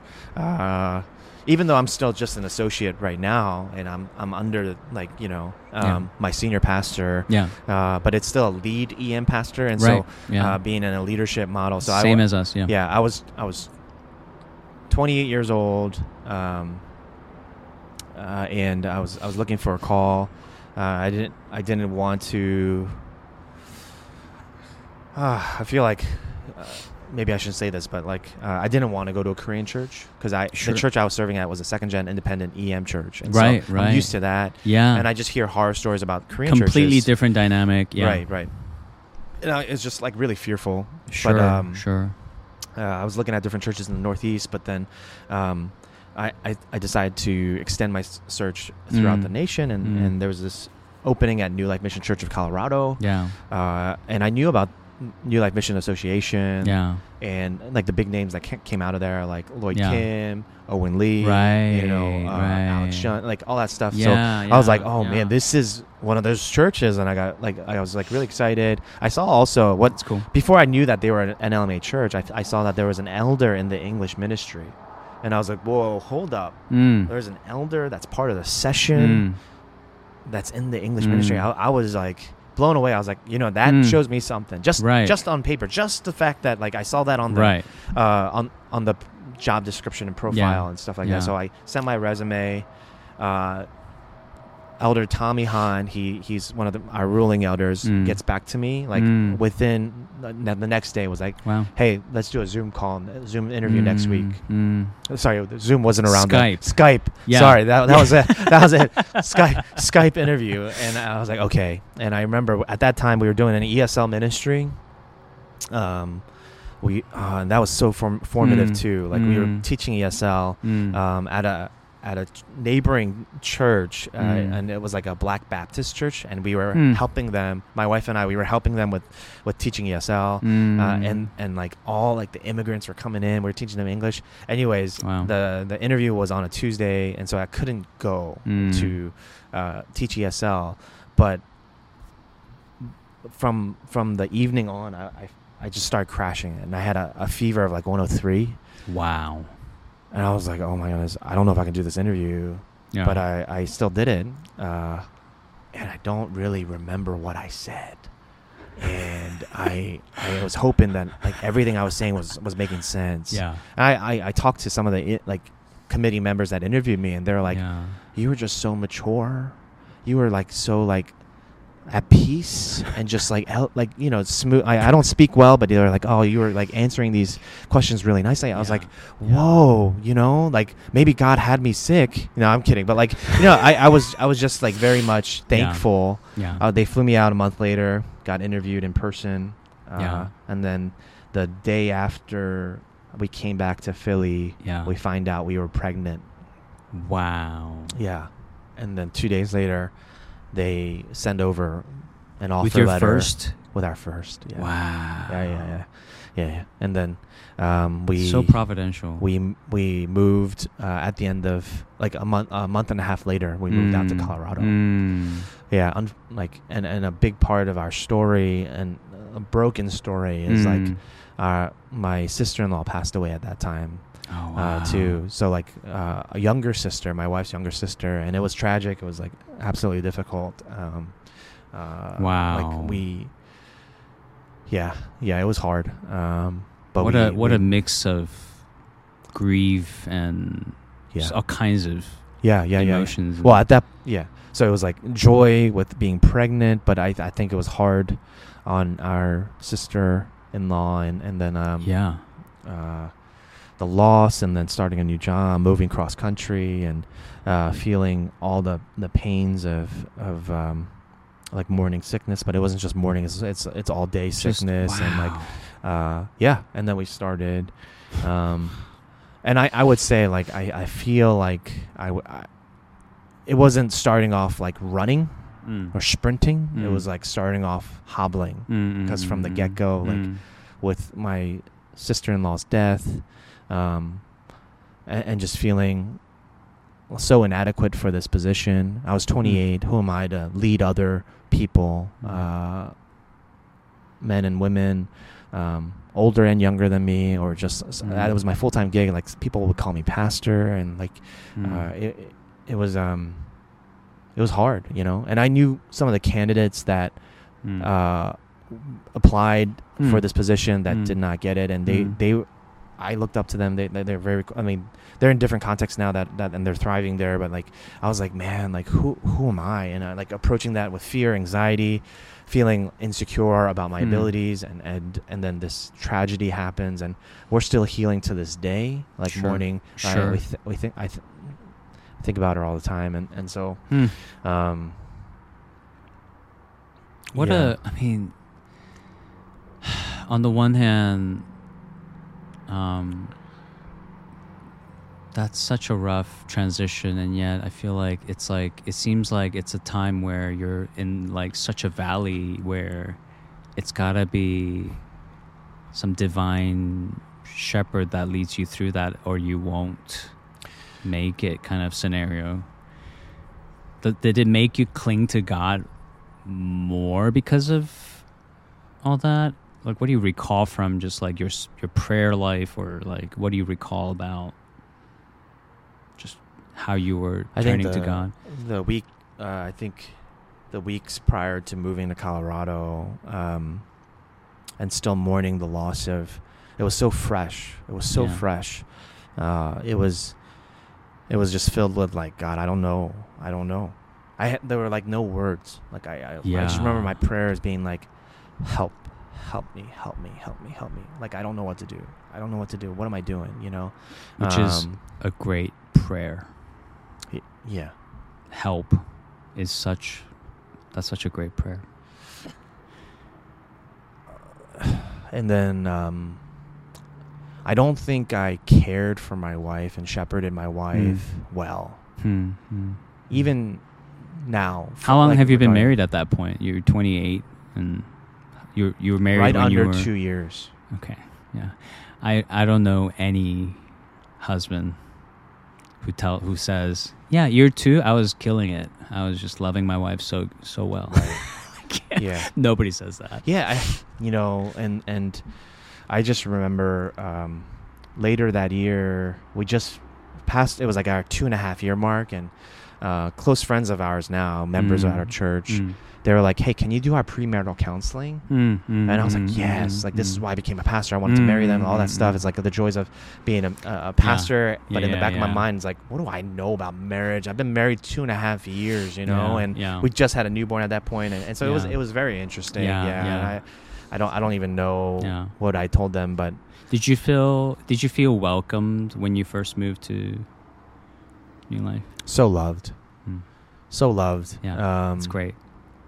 Okay, so this is interesting. I didn't want to be part of a Korean church, but once we got there, uh, I realized like, oh man, like I am I'm very comfortable here. Mm. And there's brokenness in the Korean church, like just like there's brokenness in every church. sure. But I know this brokenness, and this is actually part of the Mm. brokenness in my story. Hmm. Uh, and some of these parents or, or, or elders or grandparents, I'm like these these are my parents, and and um, I just remember I don't I barely knew these people. They're like we're just months in, Mm, uh, mm, and we're we just had a bit our firstborn, mm. and they're bringing like tubs of food, right? Yeah, like yeah. myeokguk and like uh, uh, like Yeah. so much myeokguk, like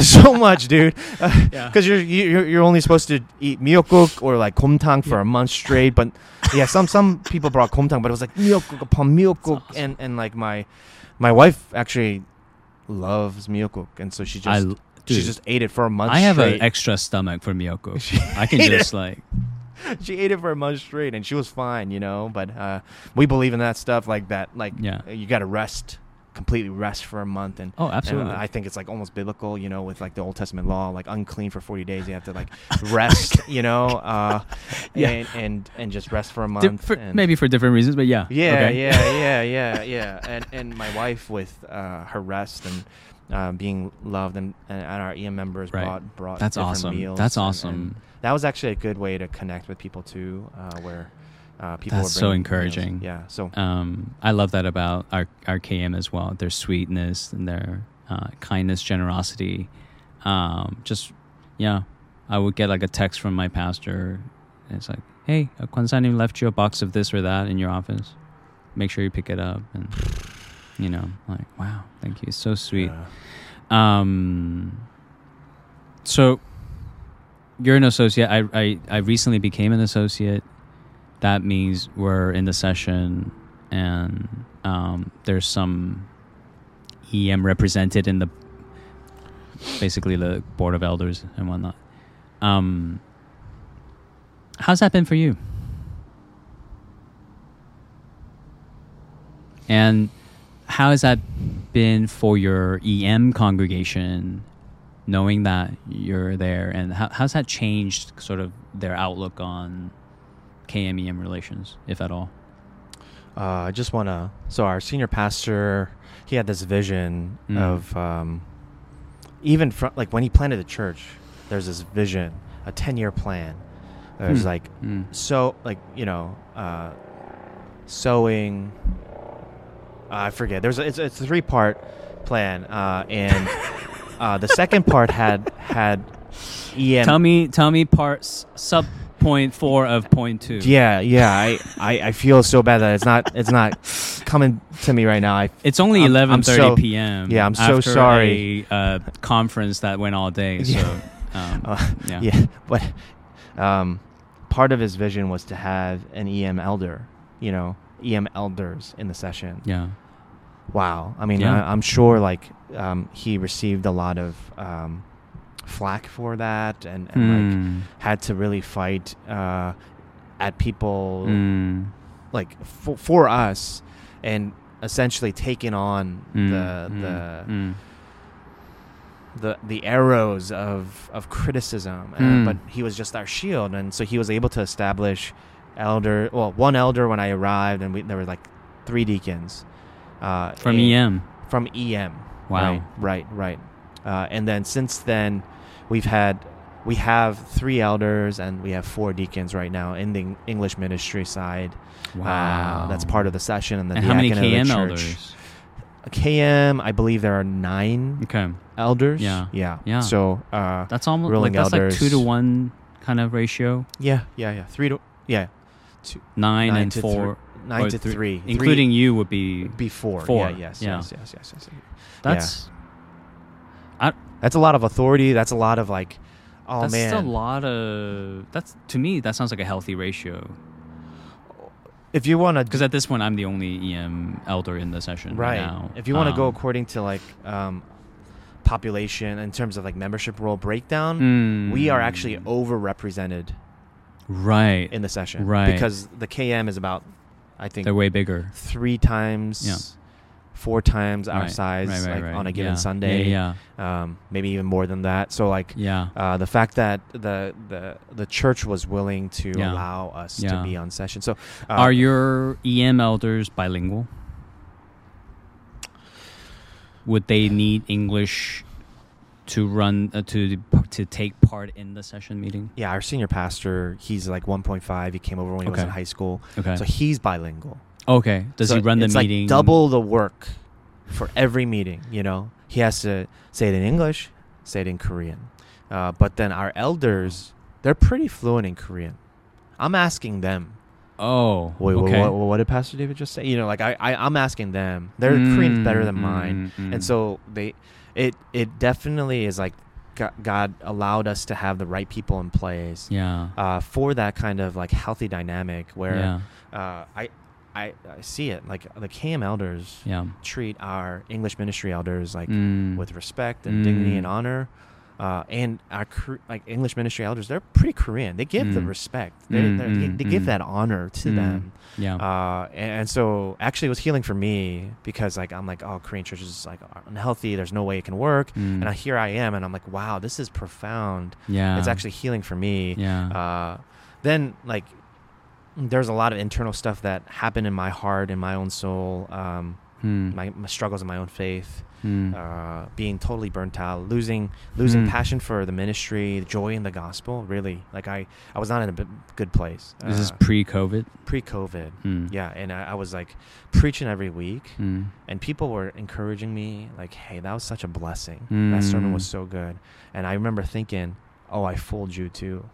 Hmm. and I was it was like awful things. Think Yeah. like you know just yeah. and I realized oh that wasn't um, that wasn't although like I, I do believe the work life balance was awful uh, Mm. and Mm. um, the workload like it was a perfect storm where I loved Mm. pleasing people uh, and sacrificing my family to please people Mm. and then they loved the fact that I kept saying yes uh, especially for Mm. a second gen guy yeah. putting his head down to work, giving respect and honor, and constantly. So it was a perfect storm, and it. I thought I was getting everything that I needed: people's Yeah. affirmation. Yeah. Uh, the ministry was growing at that point, and yet Yeah. I felt more empty and uh, unfulfilled in the ministry Mm. to yeah. the point where I I wasn't believing the word that I was preaching, Hmm. but I had just grind like gritted it out and just kept going and, Hmm. and week in week out trying to trying to preach and and be faithful to the call, but uh, feeling like I'm I'm just I'm just killing myself each week, Hmm. and I felt more dead each each week as as I went along. Hmm. But part of the bitterness too was like, oh, I just felt like I um I'm not getting every. I sound like a little little child now, but like I, I just felt like No. uh, I wasn't getting what I needed or what I wanted for our ministry as well, Mm, mm. and that. Uh, in the narrative that I created in my head was like, oh, this the church, especially the Korean side, was this like obstacle. obstacle and uh, overbearing kind Stunting, of like yeah, yeah, yeah. yeah, yeah, yeah, like this feeling like they don't care about us and they Mhm. just want what's best for them Yeah, and that kind of struggle yeah. that EMs and KMs Yeah, have a lot of, have a lot. So going back to your question, the whole thing about me becoming an associate pastor was Mm. was very healing for me because I was able to see they actually really care about us, our. KM elders. Yeah. Uh, they pray for us. Yeah. Uh, our senior pastor, I thought he he he um, is a great mediator. Hmm. And he represents EM to the KM and like vouches for us. But then he vouches for the KM to the EM. So that means everyone hates him. Like, oh, sorry, everyone loves you, Pastor David. Yeah. But like everyone, um, like you know, was attacking him. He had to always constantly defend. Yeah. And I was able to see that on on the session, and I was like, oh man, actually, like I was wrong. yeah. I was wrong about my perception of what Mm. his stance was and what he was doing, uh, Mm. and so that that was really that was really great. That's so encouraging to to hear, and it makes sense of why your EM is stable and it, uh, I think doing good. I'm, I'm observing from a distance, but um, but yeah, I feel like when I see your ministry, I see like a Colorado reflection of you know kind of where we want to go, like Mm. um, as NCA, um, and I think what you said about your senior pastor being a good mediator. Mm. That's such a good word Mm. to use for any KM pastor out there who wants to make it work. If there's a vision yeah, to coexist as KM and EM, right. um, I think the best word to use for like uh, what you would take on to your role would be a mediator. I I think that the whole session is full of mediators. You know, like Well then, like dude, the, you're the, the KM, the KM You're with, blessed, with dude. the KM with Yeah. the EM. I think I definitely No, Pastor for sure, David for sure. spearheading that. But there's a lot of Mm. times where I've seen my own Yeah. elders, Yeah. uh, and I'm so proud of them. Yeah, I'm, I'm yeah. thankful for them. I've seen them at the session meeting, like, hey, like we actually like. Yeah. We, we we disagree with this. We want to fight for this. All Yeah. that stuff, Yeah. and then the session votes and decides to go against Sure. that. And then now they have to represent the session's decision, even though they they did not agree with that decision. But now it's the session's decision. It's gotta and they have yeah. to represent it to our EM, and they try to do it in a charitable, favorable light. Yes. And I was like, wow, wow, like that's and they become the- your champions, not just mediator. right, Yeah. right, right. And so it, it, it's like a it's a very yeah, no, it's beautiful. Um, and dynamic, that, yeah, no, the- you're the right. I think it does start with your relationship with your senior pastor. I think it does start there and trickle down. Um, I think it has an impact on the rest of the, the session, the elders, and the culture and the dynamic. And I think the senior pastor is always, in a sense, a vision casting person who sets the tone. Mhm. Um, but yeah, I love our session. I love our elders who Mm, mm. who care for our EM a lot. Um, and just even our the, the new chapel we're meeting in right now is something that they initiated and funded and built for us. And, Oh, um, it's not like if you want it, you you build you raise your funds and build it. Right, but it's right. like one of the elders came to me and said, "I think you should start thinking about a new chapel. You're you could grow more." As and I was the one who was like, "I don't know, right. I don't know." Yeah. but he was encouraging me to really and then um, yeah the the session really invested and oh man. i think covered like 90% of the budget Yeah. to do it Yeah. um, and now post covid even during covid we grew to a point where we really needed that chapel really need and they were totally right i'm not a very future oriented like thinker um, or administratively gifted mm-hmm. and so their their wisdom have has meant a lot mm. um, and just being able to be in there in the session and just have them speak to about EM and and to EM in a very supportive way. Right. What do you guys need? Don't Yeah. you need this? Why don't you? Yeah. That's so encouraging. Right. Um, So yeah, mediator, champion, um, just being proactive in you know meeting the needs of you know your EM members. Yeah, I think I That- think God that- has appointed the right people to be in the places that they are, and Mm. even for me, like, um, I I felt like, oh man, this is sort of like I understand this place and this Yeah. context and Yeah. everything, and yeah, and feeling at home and and being healed and, and understanding that and yeah, um, yeah, and I, I'm I'm just so That's- grateful. I'm grateful for, uh, uh yeah, that's just beautiful. This this whole That's beautiful, and, and that's why I also wanted to talk to you is just kind of get a sense of that from you too, just hear more personally from you and what's going on at your church because I knew it would be encouraging. mm, I knew it'd be encouraging. Um, and just when you told me that one time where you you had to just just rest, just take a break, because you felt like you couldn't keep pushing, keep grinding. Like you know, um, it was a tough season in your yeah yeah ministry in your Yeah. life, and and um, and how they responded to you. You know, um, what from what I recall, the response was not like, "You can do it," or like, right, "Just keep pushing," or right. it's like, uh, "How long do you need?" What was their What was their um, Yeah, so I remember like that time when I was like uh, I lost joy in the gospel and passion for the ministry and yeah? it's a um, low, a very low I point was- in yeah, yeah I which we all go through, but right and I, I um, yeah. wasn't uh, I felt like I was a i wasn't a good husband either Mm, and my wife mm. she sacrificed so much to love me support me Mm. and she counseled me so much during that that season Yeah. constantly I, I, I mean it, she was above and beyond Yeah, you know yeah. uh, just I felt like I was a patient at, at a hospital and she's just constantly like mm, caring for me. Uh, and then um, it got to the point where she's like, "Oh man, I am, I cannot, I can't give, keep giving." And I, and like, mm, we're all we're doing is talking about ministry. Like, when are we talking about Mm. us? When are we talking about Mm. kids? And do you not care Mm. for me? And like all that stuff. And Mm. so it was like, wow, I am like not doing well mm. in all aspects of life. My faith, my my family, yeah, uh, my ministry. Then then COVID happened. yeah, and I'm still recovering. Started seeing a counselor. Thankful for like the PCA program. Uh, Yes. a PCA RBI program Yeah. at that time, and Yeah. I think it was Serving Care where I could see a- a counselor, and um, it was it was a step back super back, beneficial. step back from Mhm. ministry, from the pace of ministry because of COVID, and although it was like super difficult for our church, super difficult for so many people, uh, it was a healing time for my family too. Mm. And then 2021, things started ramping back up. I, I Mm. was like starting to get like you know uh, PTSD again, like not not real PTSD, but like starting to get really scared. Like oh my goodness, like I cannot go back. I Yeah. really can't. I'm not gonna survive. Like I'm still recovering. I, Mm. I I'm just working with pieces here, uh, Mhm, and um, mhm. Uh, I was like I, I gotta I gotta go. yeah, I'm done. Um, Mm. so I had like difficult conversations with my senior pastor. yeah, Hurt my senior pastor. my- Hurt my elders. I'm sure. Um, uh, because I was I was keeping this a secret. They they were like, "What? Where Mm. where did this come from?" Because I was just saying yes the whole time, they, pretending I was okay, but I, I really wasn't. And I just very common. uh, yeah. just um, told them like I I, I I'm done. yeah, And they're like, "What?" And so the session was like, session was like, "What? What is this?" Like yeah, it's like is it is it cause like like what if I like you know.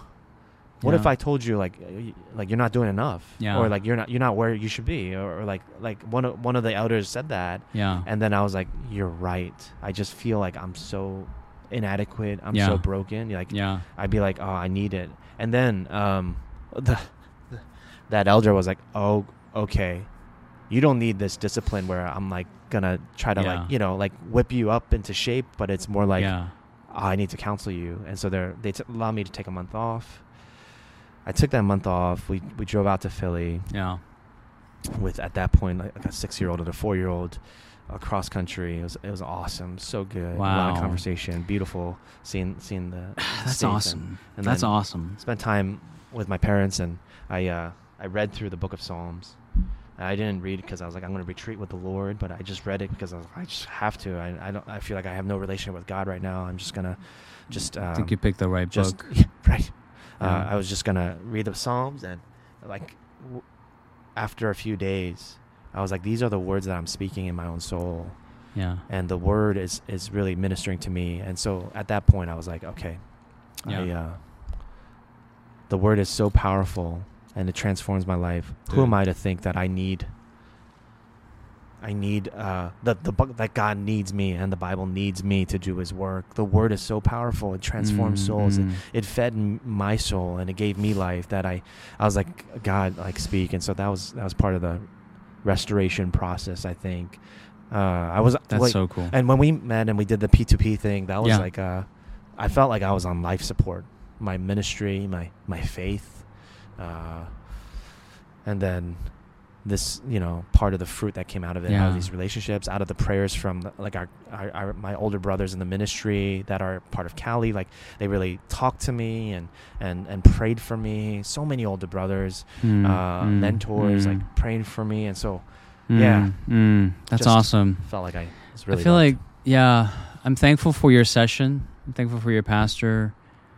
I'm thankful for your transparency to, with them because that's also a big, big move, big courageous move to just really just op- open up with them like that, and for them to then take the next proper step, um, and because because it's like it's one or the other. I think it's either, you know, yeah, just pray about it, get over it, um, like you need, yeah, let's help you. You know, let's give you the break you need. Um, so that's just an encouraging. I, I hope you share that far and wide among Korean church circles because that's just a good, encouraging story. No, thank Um, you, man. I, I mean, yeah. I'm I'm grateful for my my session um, that we're able to Yeah, be there and, and speak that. And The- I, I yeah, even though I I I'm I'm sure I hurt my elders and hurt my senior pastor, and yet they were so willing to forgive. So I love your to- yeah, to- I love your humility So- through it through all this as well. Um, something else you said that that was really you said it so quickly, but I was I closed my eyes for a while just to like memorize it and not remember it because I I really took the time to memorize it. You said every church is broken, but this is my brokenness. Okay. Yeah, yeah, yeah. Um, Yeah, yeah. The, the the Korean church, Right, the right, immigrant church, Right, right, the right. KMEM, and the multi generational tension, and that that mediating that needs to happen, the bridge that needs to be built, and not just within the church, but within the family, Of course. the first gen, second gen family, Right. and we have a lot of common in that, in, in just as an immigrant community, whether it's Korean American or Chinese American or Taiwanese American or Vietnamese American. But uh, like you said, um, on this side of heaven, I mean, we agree everything's broken, but it's like, yeah, what is my brokenness that and my wilderness that God has called me to step into? Mm-hmm. where without faith, without the gospel, without my shepherd, without the church, I won't make it. Mm-hmm. So it's a matter of getting through it with them, with God's gifts, His ordinary means of grace. Not a matter of how can I run from every form of brokenness? Mhm. How can I not be broken? Is not Christianity. Right. Um, and I think sometimes, sometimes our frustration and my frustration with anything in life is when I forget that. Mm. And somehow life's agenda is about running away from brokenness. Mm. Where do I feel unbroken? You Mm. know, um, and that takes me that that takes my eyes off of God's mission for the here and now, and also the the eternal hope where true wholeness really is waiting us. Right? Yeah. um, it's not here. It's not going to be my marriage. It's not going to be my identity as a husband. It's not going to be my identity as a parent, my identity as a Korean American or as a pastor. Mm-hmm. So the brokenness, we're going to run into it whether we are a church plant that's particularized, whether we are KMEM, whether we're in an Anglo context or Asian context, you're going to run into brokenness. But I love what you said. This is my brokenness. This is my brokenness. And there's so much power in that, encouragement in that, in acknowledging that. Hmm. Um, this is my story. This is my song, you know. So thank you. Thanks for sharing that, man.